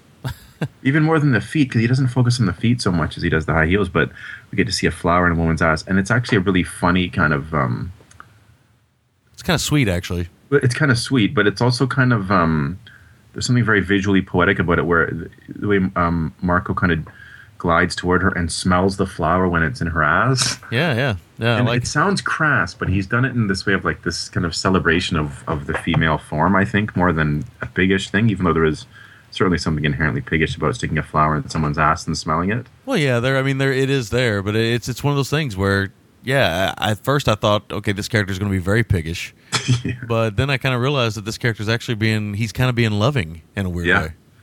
Yeah, no, for sure, for sure. And um, wonder what else I've seen Predrag Man- Man- Manilovich in. I Yeah, see- his, his tell you, face is very familiar. his two leads are fucking outstanding. Um, I think yeah, there's just so much striking imagery. Even early on, I think the we see a zoo get bombed out, and we see all these birds and these caged animals and how restless they are, and then everything gets destroyed. And Oh yeah, there's that. Uh, if you're an animal lover, uh, be warned. There's. a- I, I wonder though if there's real animal cruelty though, other than maybe that riskiness of putting a swan and a fucking tiger beside each other. Well, I mean, that's not real animal cruelty, but it's definitely. I mean, I'm just warning people that, uh, you know, if you put a swan and a tiger together, I I think you know what's going to happen. Well, yeah, because the swan pecks at the tiger a few times. Yeah, because if you've ever been around swans, they are an aggressive bird. Yeah, They, They're big uh, birds, yeah, they're big birds, and if you get too close to them, especially if they have their young with them, they will come at you, and uh, they'll pinch the fuck out of you. And Yeah. uh, uh, I've been hit by them a couple times, and uh, because I there's a there's a park I go to here, and uh, they every year you know when they have their young and everything else, they're always at this pond and stuff, and I'll go there and and I'll feed them, and I'll take Landon with me and stuff, and uh, uh, you know, sometimes they get a little aggressive, so I have to hold him because I can't have him down there, you know, at eye level with a with an aggressive swan. And uh, yeah, well, this swan gets a little too aggressive, and uh, that's this that's what happens. Oh, big time. So I don't think it's true animal cruelty, but I do think it's uh, just to warn everybody that there's some kind of heart wrenching moments. There's also a heart wrenching moment involving a chimpanzee in this, but well, that was the one I was thinking of. Yeah. yeah. So, but it, it's it's really interesting how it's done. I mean, it's not like it's not like Cannibal Holocaust where I have no interest in going back and watching that shit again. But it, it, it is a kind of heart wrenching in that way. and, and especially in terms of what it represents, because I think that animal was just covered in like a not covered, but there was put some red paint on it. Oh yeah, You yeah, know, yeah, yeah. That that animal wasn't actually harmed, but Yeah, yeah, yeah. But it's still a tragic scene, and it's it's emotionally. Well, yeah, because see. of the relationship that, that you show between the young the young actor and that chimp as a as a baby. And not just that, but we look at animals as being very vulnerable, Mm-hmm. right? And what they represent is, is the sort of youth or the humanity. Well, yeah, and especially chimpanzees because you know Um, Yeah, a baby chimpanzee is adorable, but uh, we also have all heard these horror stories of a mature chimpanzee and what they can do to a human being. So Yeah, absolutely. Which They is are- something to be said for maybe the commentary on, you know, in the country and being a country that's been uh, just rife with a lot of um, upheaval and violence and tragedy um, for as long as I can remember. Um, that the chimpanzee does represent the, the, the youth of, of the, the country, and then as you see uh, the, the aggression. But mind you, it's not really played out in that way with this because the chimp is a pretty great character when it's older. But Yeah. maybe there is commentary on I that. well, no, I, I totally believe that the idea of bombing a zoo full of innocent animals is definitely a commentary on something. Yeah. Oh, absolutely, absolutely. It's just it's heightened and stylized uh, as a, a symbol of of you know the people being bombed because I think we'd all seen people being bombed enough in films that maybe Kusturica felt that if he shows the zoo, he can convey more of a vulnerability. Yeah, because there that is true. Sometimes people are more vulnerable to animal uh, issues in films. I know I am than sometimes human beings. I don't know what that says about me, but it does. I think it's the innocence of animals sometimes, and somehow where you know in life sometimes you get betrayed by other humans. So not that you don't get betrayed by animals, you can. I mean, I've been as much as I love dogs, I've been bitten by dogs several times. Um, so it's not like it's a a guarantee that you're going to get along with a dog, but it is somehow I don't know if it's the Disneyfication of our culture or whatever, but somehow animals have this I think way of getting to people's soft spots sometimes a bit more than human beings do. That's very true. It's very. True. I actually do believe it's very much the Disneyfication of our culture because I believe you know the way they use animals and stuff has made us, you know, kind of see animals in a different light than they actually are. The true nature of animals, which again with that swan and that tiger, that's the true nature of animals. that's right. that's what would happen. No, exactly.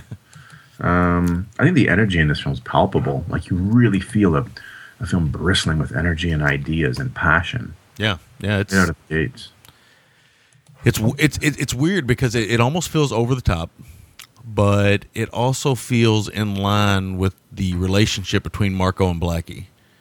That the first time you see these guys, they're making it rain, they're having fun, they're shooting guns. They always have music and this big bombast following them around, and and celebrations of life.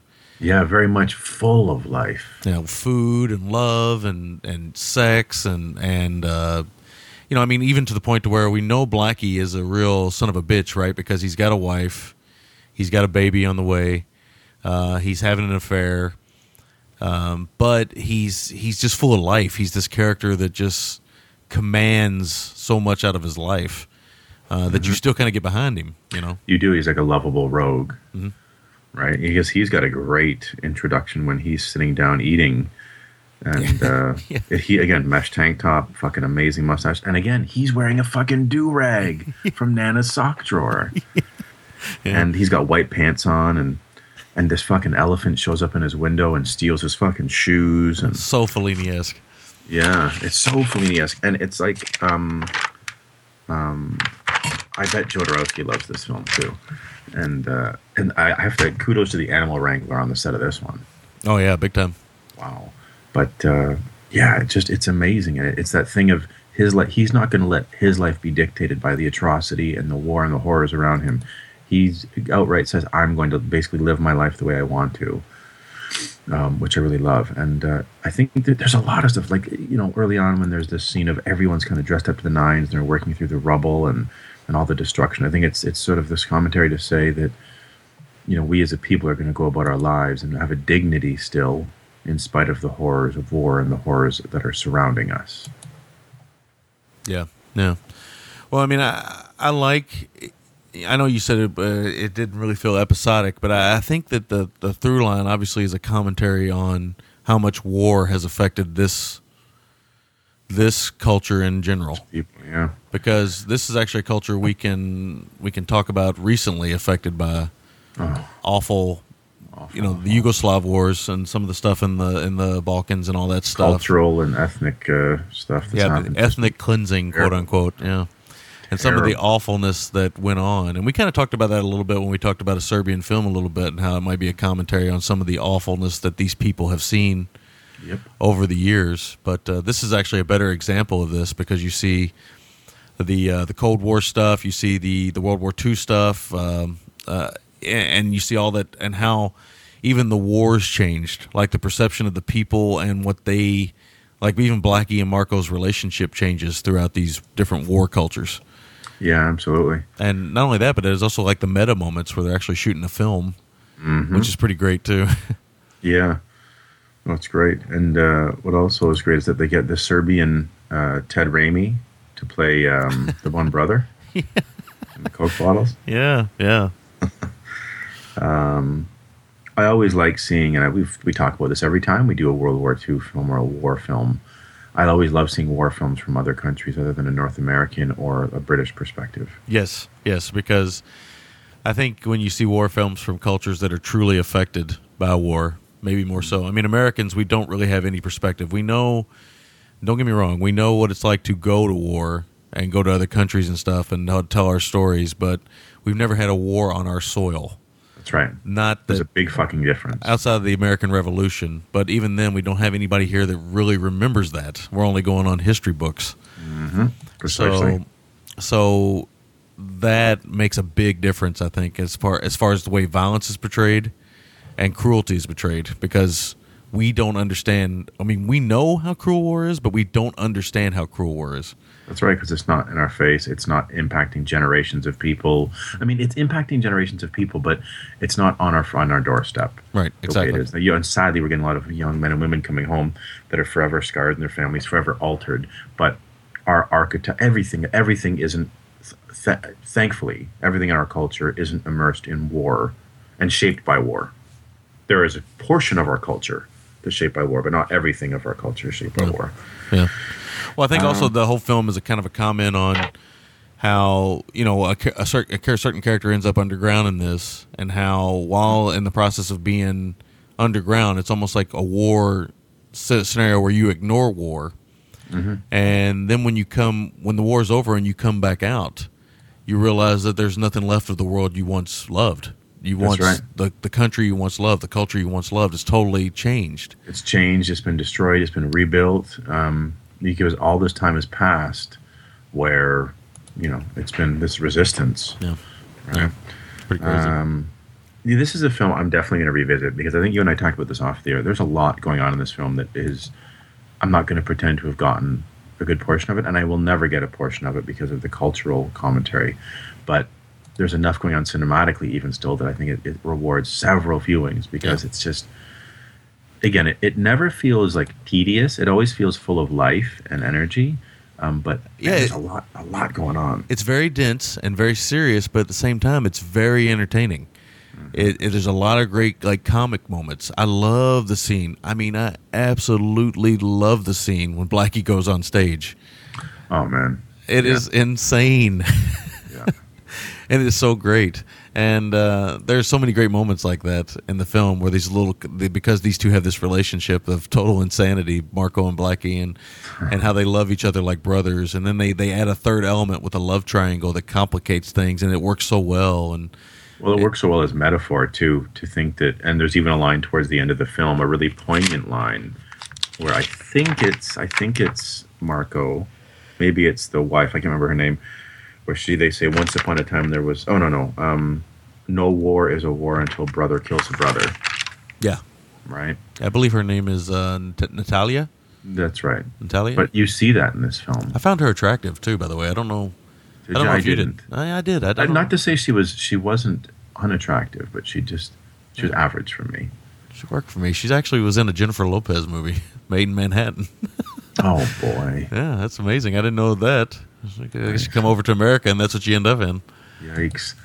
Um, but uh, but yeah, I think there's that this lament of, of brothers and, and men that, excluding this one thing in their life, could have been the best of friends, and were, you know. But there's this underlying thing of being corrupted or a relationship being corrupted by by the lure of something else. Um, well, I don't know what this note. Oh, I'll tell you, Blackie, because we talked about him kind of being like a uh, Franco Nero type. He fucking slaps guys out. He headbutts people. Oh, there's so much headbutting going on. Yeah, there's a lot of headbutting, and there's even like this really great ECW hardcore match. Like, I'll tell you, him and he, but even Marco, man, that guy's always fucking breaking bottles over his head. Yeah. which is kind of a, becomes a running joke, and it's a bit funny. He doesn't want his wife to drink, so he smashes the bottle over his head. yeah. Yeah, there's a lot of violence uh, in the film that isn't just war violence. I mean, there's a lot of smacking and punching, and the Blackie has a some kind of fetish for electricity that's insane. yeah, it's true, man. It's true. Um, I feel like uh, there's this. I always feel like films from either Romania or, or Yugoslavia or that whole region, um, they always tend to me, and I think I probably say this every time we talk about one on the show, but um, I always feel like um, they always have this underlying current of of uh, sort of observ- observational absurdity. You know, there always seems to be a, a, li- the life or lives that people lead. Um, there there just it just tends to be this observation of how absurd things are, whether it's darkly or otherwise. Yeah, I was always hoping you would have saw that. Did you ever end up watching that one uh, uh, film, uh, My Joy? Did you ever end up watching that? Oh man, I didn't. Yeah, you should definitely check that out. That's uh, It's Russian, right? uh, yeah, Ger- uh, Eastern yeah. Europe, on the whole, has this um, this feel. Yeah, and there's Uh, and there's always this sense of, and I don't know if it's the cultural thing from my perspective, and I think it is, uh, is this the sense of something awful is going to happen, and I don't know if it's because It's going to undercut everything else. yeah, but I don't know if yeah. it's because of some of the hardship that these people have went through, but it always feels that way. It always feels like as as good as it gets, that it's all going to get undercut. It's all going to get this ripped right from their hands. yeah, So I don't know. for sure. No, for sure. Um, I have to say that Marco, when there's a moment when he's dressed up as a doctor, and that's a really great scene. But he looks like P Thug from Chromeo. yeah, he does. I got a little bit of a Father Guido Sarducci from him too. Oh, big time, man! He's got that nice uh, pencil thin mustache. Yeah, yeah. That's pretty amazing. Um, and something we've never seen in all the slashers we've watched. Okay. We've never seen someone killed with a stethoscope, but we see it in this film. Yeah, yeah. and that's a great gag because um, we see him use the stethoscope to see if he's actually dead. Mhm, mhm. So, yeah, it's fantastic. good stuff. Yeah, it really is. Um, it feels very screwbally, and in some ways, like I bet you the Coen brothers love this film. Yeah, it's definitely got their aesthetic to it, right? It's got those close-ups and the faces are great, and it it definitely. There's so many filmmakers in here. I don't know if the the director uh, Kusturica. I don't know if he's a huge fan of uh, American cinema or if this is just his aesthetic, and maybe all these other guys we're mentioning are fans of his.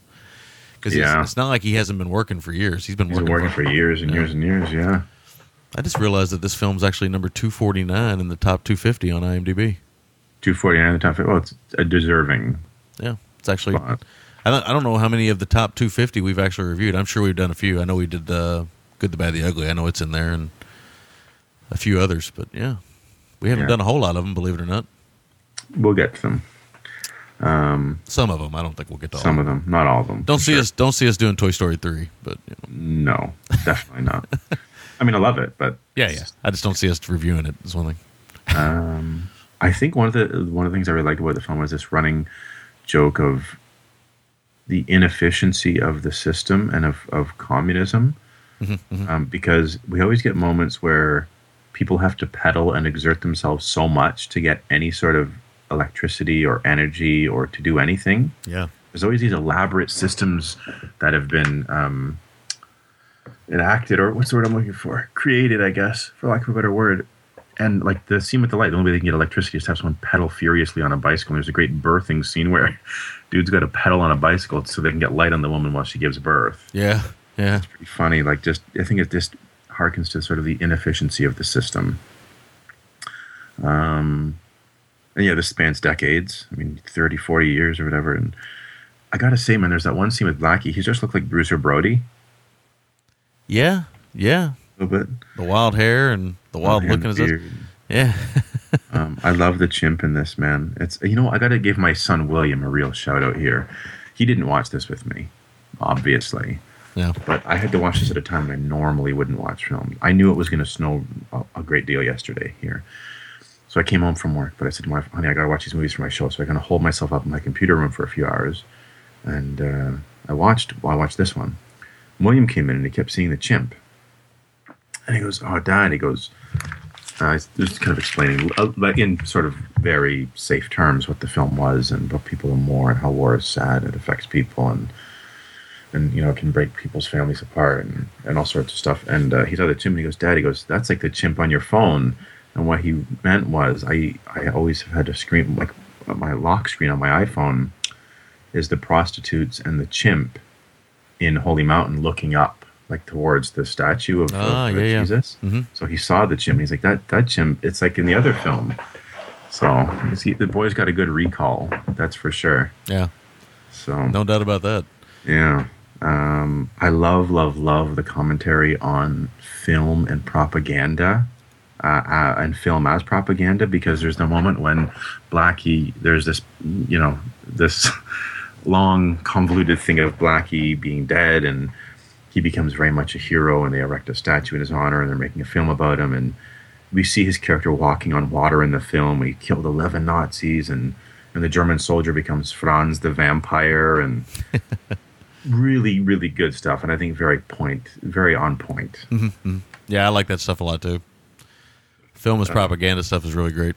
It is great, and I think even the commentary that the people that are living underground represent all of the society then because they're kind of kept in the dark. There's a lot of misinformation, mm-hmm. literally and figuratively, in terms of being kept in the dark. I think that represents their whole culture. The higher Yeah. ups, the people in power. Yeah, well, it represents a lot of cultures actually. Um, yeah, not just theirs, but I mean, I think America's finding out that it represents a lot of our culture.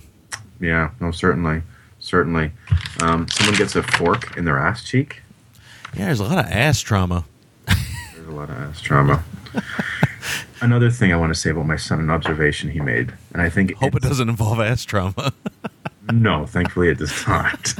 but uh, it, I think this speaks very much to the film. There's a scene when um, Natalia, is it Natalia? yeah. She's dancing very seductively around a tank. Yes. Yes.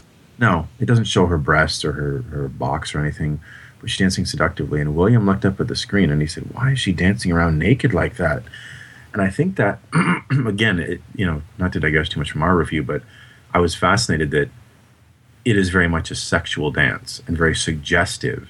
And Yeah. for his brain, and not to know what sex even is, but to connect the dots to see that she was doing something, and he did couldn't quite process what it was, but he mistook her for being naked because of the way she was moving, even though she was wearing a dress. Do you know what I mean? Yeah. Yeah. Yeah. No, I, I totally know what you mean. I mean, I mean, I mean, I, it is a very sexual dance, and for him not to know what sexual activity is yet, to kind of pick up on the kind of uh, psychological aspects of that, the phallic symbol of the tank, the sexy dance. I mean, that that is pretty impressive. To say she's naked, I said, "No, William, she's not naked." And this is when I'm trying to usher him out of the room because I, I didn't know if she was going to take her top off. Yeah. Yeah. Yeah. Exactly. whatever. So I'm like trying to get him out of the room, and he's on my exercise ball behind me, bouncing on it. I'm in this office chair trying to wheel backwards, and you know. But anyway, he got out of there after that. But yeah, very very interesting.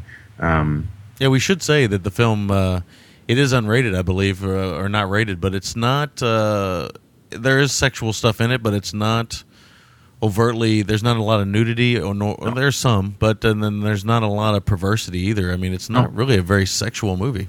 no, not at all. And I, think kept it's a- thinking it was going to go that way, but it never Yeah. went that way. well, because of films like Sweet Movie, where I think they eat shit and there's a lot of fucking and Oh, yeah. and well, Serbian film. You know, a lot of the films, um, you know, whether it's Czech or um, films from you know from the region that they can be at times. Uh, I love the line that Natalia says because her and Marco have very much a love hate relationship, and and uh, he's getting mad at her for drinking, and, and, he, and she says, "I drink brandy, and you've been drinking my blood for twenty years." Yeah, it's a great line. Great line. And uh, yeah, I mean, another guy I couldn't help but think of is Charlie Kaufman. Just really this meta kind of stuff that's all going on. And um, I wrote this down as a quote, and I don't know why now. A horse, a horse. Oh, funny bits with the son, Jovan, when he finally gets above him because he's lived his whole life underground. And he sees like a, a deer, and he's like, a horse, a horse. Yeah, And his dad's like, "No, Jovan, that's a deer." And he goes, "Well, you, you that's how you drew horses." yeah, and, you know all this stuff, and it, it's really kind of great, kind of sweet comedic bits. Um, there is you do feel the length of this a little bit, admittedly, but I was feeling a little bit sick and under the weather when I watched it. So, but I mean, it is almost three hours long. So, yeah, yeah. You know, Yeah, I mean, I told you I watched this over several days because three-hour films, I hardly have time to sit down and watch them all in one setting. But uh, it do feel it does feel a little bit overlong. But I think maybe watching it in, in bits and pieces or like episodes, like we were talking about, like a director's cut, which I would like to see, and I would like to watch this again because I agree with you. I don't feel like I got everything I was supposed to get. I feel like I get the basics out of it. yes, Yes. and what it's going for, but I don't feel like I get maybe everything that like Martin would get out of it. Or I know another huge fan of this is Tim. Ghetto Tim's a huge fan Yeah, which one. makes sense. I can see it being in this. Yeah, so I, I I bet they get more out of it than we get out of it, but they may have seen it multiple times. This is our first viewing, so Yeah. really, I think what you're getting from us is this kind of kind of euphoria of a new type of film or a new film for us that we had not seen, and kind of like, you know, we're kind of you know getting off on it a little bit here because this is kind of the fun of doing the show. Sure, and very surface stuff. But I think um, I think that oh, we should say this is on YouTube with English subs. Yeah, right? yeah, yeah. The full well, the two hour, forty three minute cut is yeah. Yeah, exactly. Which is what we saw. Um, Yeah, for everybody because I don't think it's readily available. Available. I mean, there's other means to get it, but it is on YouTube. absolutely. There's a, a few two final shots I just want to talk about. I love We should also say TC two thousand is on YouTube. yes, exactly. YouTube, the Ah. great the, the the great democratization tool of cinema lovers everywhere. Sure is, man. A pretty um, haunting shot of some flames consuming something as it goes round and round and round. Ah, yes, You know, yes. pretty pretty haunting stuff for sure. And uh, I love the end of this film. Like it's almost like this this dream like, or I don't want I don't want to say what it's Mhm. alluding to. Mhm.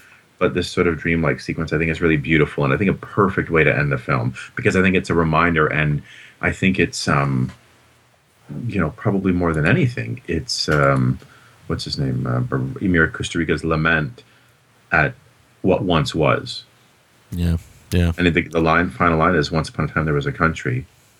yeah. I think it's. Uh, I think the film's actually also known as that. Once upon a time, which- there was a country. Great. What an astonishing thing when the, the that little island breaks off. It's it's No. a, again, it's that it's that Gilliam factor that I think it's like one of those great visual moments. Or what's his name too? Um, French filmmaker. No, the Gondry. The Jeunet- Gondry or oh, Jeunet. Gondry. Oh, Jeunet and Gondry. Yeah, Yeah. it's one of those things where you never thought you were going to see it. You know? No. I never thought I'd see something like that in cinema. I mean, I've I love Terry Gilliam visually. I think he's one of the the great visual artists of his time. But even he's never done anything like that No, it's that I can amazing. think of. Anyway, oh, is that all your notes? Yeah, yeah. Well, I don't have a whole lot more to add. I mean, you pretty much hit it all on the head. Uh, like I said, this film is very striking in its imagery. Uh, the zoo stuff is great. Uh, man, and the performances are just uh, astounding. They, they they feel so lived in and real. And I, maybe that's because I'm not real familiar with the actors. I know both of those actors are f- are prominent actors in their countries, uh, in their country. But uh, of course, I wouldn't know that because I don't see. There's just not a lot of Czech film or Eastern European film. There's just not a lot of that kind of stuff here. Uh, No. Thankfully for you know video and like YouTube and and even other means of getting films, people are becoming more cognizant and aware of world cinema, and I think that's a good thing Oh, Uh, big time. uh, for our for our culture universal. I mean, that's the one thing I think people forget sometimes is that it's good for our culture overall as a world, not so much as a country to see films from other countries like this to kind of see how people see the world. And I think that's what film offers us. It gives us these glimpses into the way other countries and other cultures see the world. And I think that's uh, one of the special things. Absolutely. I couldn't have said it better myself. I, I referenced that uh, in the great review we did over the debatable. Po- I did over at the debatable podcast with Greg. Uh, wish you could have been there, but I, I echo the same sentiment as you, which is why we, we do what we do together because we have the exact same outlook um, and love for Yeah. the medium. Yeah. Well, it's a great medium. It's a great medium because, and this is one of the great things about film, is that it's going to open people's eyes more than, you know, than um, it's a lot easier for me to say, hey, check out this film from Czechoslovakia, Yugoslavia, uh, Russia, Japan, than it is for me to say, you should read this novel from Japanese writer so and so, then, or from Czechoslovakian writer, blah, blah, blah people are intimidated by that kind of stuff. And, and in all honesty, I've read novels from other countries. Sometimes it doesn't quite compute in my head like film does.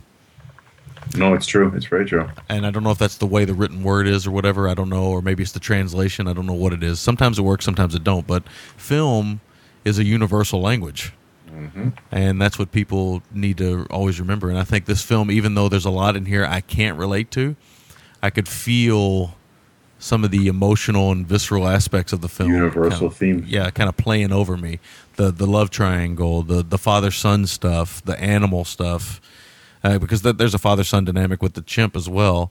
And there's this all these these themes kind of come through, and what you come to realize is that life is very fragile and very very easily manipulated and changed overnight. Uh, and we've we've talked about this off the air and on the air before in the past how tragedy or even the great things that happen in your life how they can alter your life for the good or for the worse. And, Forever. Yeah, and but either way, it, it does put some kind of a mark on you for the rest of your life. So uh, this is a great example. This film is a great example of that, and really, it's it's it's a modern masterpiece. And I, I would say shame on me for not ever seeing it or ever really know anything about it. But it's one of those things where it comes from a country that really just their films are not that prominent here, and that's a, that's a that is not shame. That's just sad. It really should be. I really would like to see more films from uh, Kusturica and from this region. To be honest Oh, with you, big time, man. so that's kind of all my thoughts though, because the story stuff you all kind of nailed on the head, and I totally agree with you on all of it. So what do you got for MVTs and whatnot? Man, uh, brr, make or break the opening scene, man. When they're on, like, I never thought I'd see this, like, um, these men horseback making it rain with dollar bills while the band plays behind them and they're shooting at them. You know what? It's funny you Huh? mentioned that. That's my make or break as well. I just want to say now because I think that scene establishes the relationship we're going to see throughout the whole three hour film, and I think it's pivotal. And it's very odd that it's a make or break film like that early in the make or break moment and that early in the film. But I totally agree with you because that says everything about these two gentlemen from the get go. Yeah, absolutely. Um, MBT, I really wanted to go with Marco and Blackie because I think they're amazing. But I got to give it to Kusturica because it's his film, it's his vision, uh, living, breathing, come to life. And to pull off a film for three hours is no small feat. Um, and to fe- have it feel dense, but also very effortless and and fun, um, Yeah, just yeah. heavy subject matter. That, that's tough to do. So I'm going to give it to him. My score for the film, um, I'm going to say an eight point. I'm saying eight point five. Nice, nice. It's, it's really really good, man. I, I definitely want to rewatch it. I'd love to get a special edition. I wish Criterion focused more on, uh, and you know, not to not to piss and moan.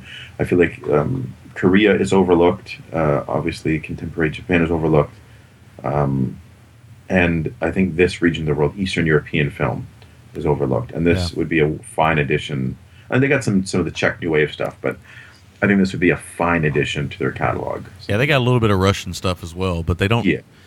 I, I feel like there's so much more out there. Maybe um maybe I'm wrong, but I feel like there's so much more, and it's kind of amazing that uh, this director actually isn't in the Criterion Collection. Some of his films isn't it? Isn't in there. he's something else, man. And Dolly Bella didn't like as much as this at all. It was good, but but this is really on another level. I know he's directing something else uh, now, but I know his last narrative film was a uh, film called "Promise Me This," which again I believe has uh, Predrag Ma- Manojlović in it or whatever. He plays, Nice. a, plays a character named Bajo. I wish we had seen Franke, um, Flanke. another direct uh, actor from the region. I can't remember his name. No, but he's amazing. He was actually it, and one of the most bizarre things that ever happened to me as a cinema lover when I watched that fucking uh, Roland Emmerich film 2012. He's Yep. in that film Oh, that's uh, prominently, and it's like this is so bizarre. this actor of all actors in a Roland Emmerich film. so very interesting. That film is not good. Sorry, 2012 is not my kind, not my bag. Um, we were a year past that. yeah. Uh, uh, my, like I said, my make break same as yours. My MVT, I feel the same way you do. I feel like you know I, I could really, especially the Blackie performance, but yeah, uh, because I think we naturally get behind Blackie a little more. yeah, yeah, because well, I think his performance is the most emotional. yeah. And like I said, he, he really loves life. He loves to eat. He loves to make love. He loves to celebrate. He loves music. He loves guns. He loves everything. You know. So uh, I, really wanted to make him my MVT, but because I haven't seen anything else really by uh, Kusturica, I kind of got to go with him because I don't know when I'll see more stuff by him. Uh, hopefully, I will see more stuff by him. Um, but I'm going to give it to him because this. I don't know if this is his masterpiece. Um, because I haven't seen any of his other films, like I said, but uh, I would definitely bet that uh, for those who have seen a lot of his work, this probably ranks high in the 20 credits he has as a director. So, Oh, it has to, yeah. so I'd be curious if anybody has any more info for us that way.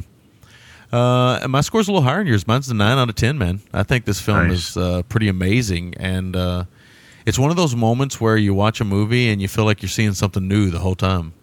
Yeah, you know what? I'm gonna I'm gonna cave. I'm gonna say eight eight seven five because I was waffling between eight seven five and eight five. I'm gonna say eight seven five. Nice, nice. It's just re- it's definitely a unique unique film, and, I'm, and I know Tim was really excited when he found out we were finally covering it. So I hope I hope everybody's satisfied with the coverage. Yeah, I felt like you and I talked a little bit daunting. A film with this much going on, it's like fuck. There Oh, we go. yeah. Well, not only that, but I mean, also we're talking about a culture, even though we are familiar with, we're not overly familiar with. So, That's right.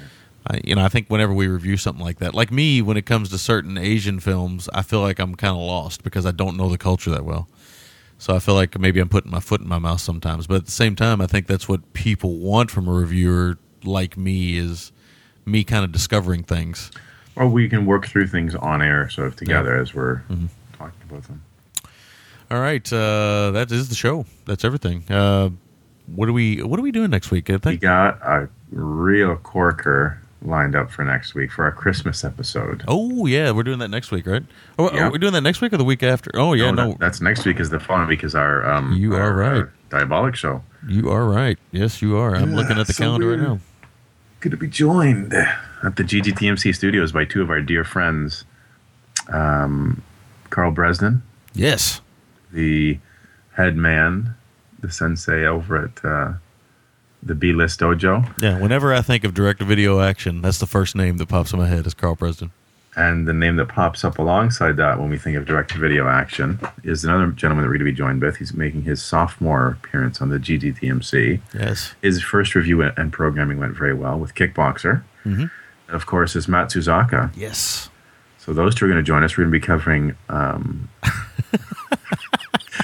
Blood Hands, Oh, amazing. the return of Sean Donahue of Parole Violators fame. Yeah. And we're going to be getting into the Funimation disc uh, Shaw Brothers 1985 Hong Kong Godfathers. Yes.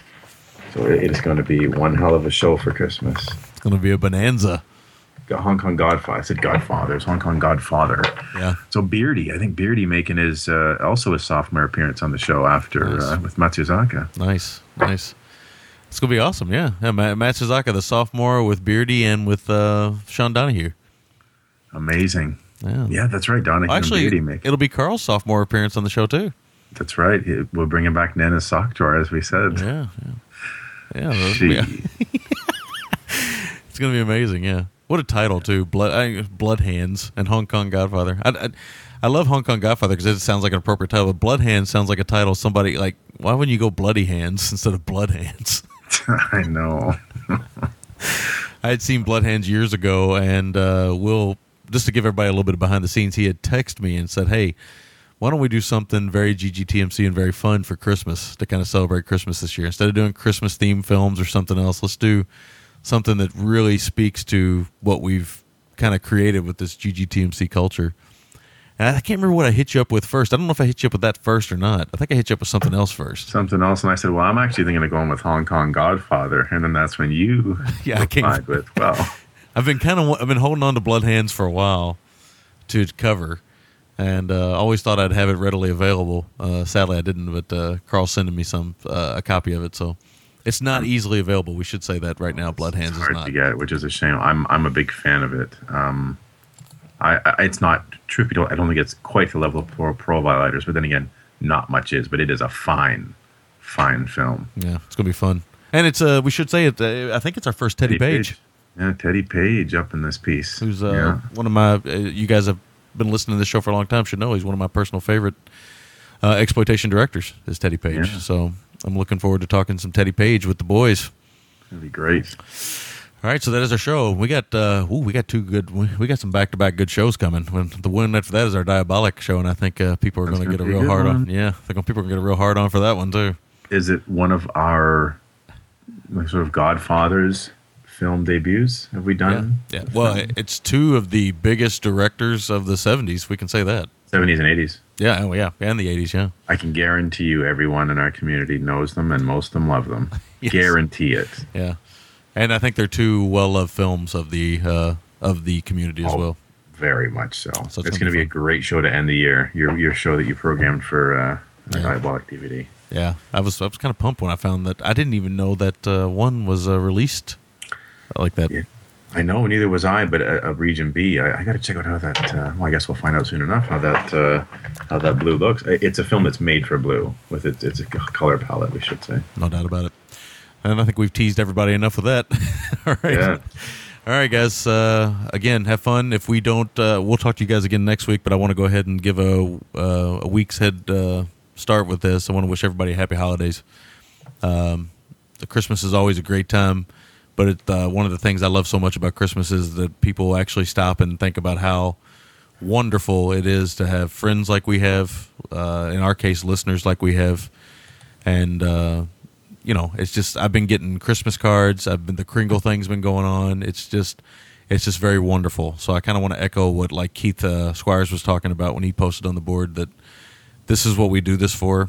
Uh, it just kind of coincides with Christmas, but this kind of sharing and love of cinema is what we do this for. So I just wanted to say because I haven't been on here that much lately. You know, I love you guys. Thanks so much for uh, listening to the show all through the years, and we look forward to uh, you know doing this for a long time. So I know I will echoes everything I'm saying there. So Oh, sure do, man. It's, it's wonderful to be part of such a community and to see the joy it brings everyone. exactly. All right. So with that, I'll give one last word, and that word is adios. Adios. Thanks for listening. You can find the gentleman at ggtmc.com. You can call the gentleman at 206 666 5207.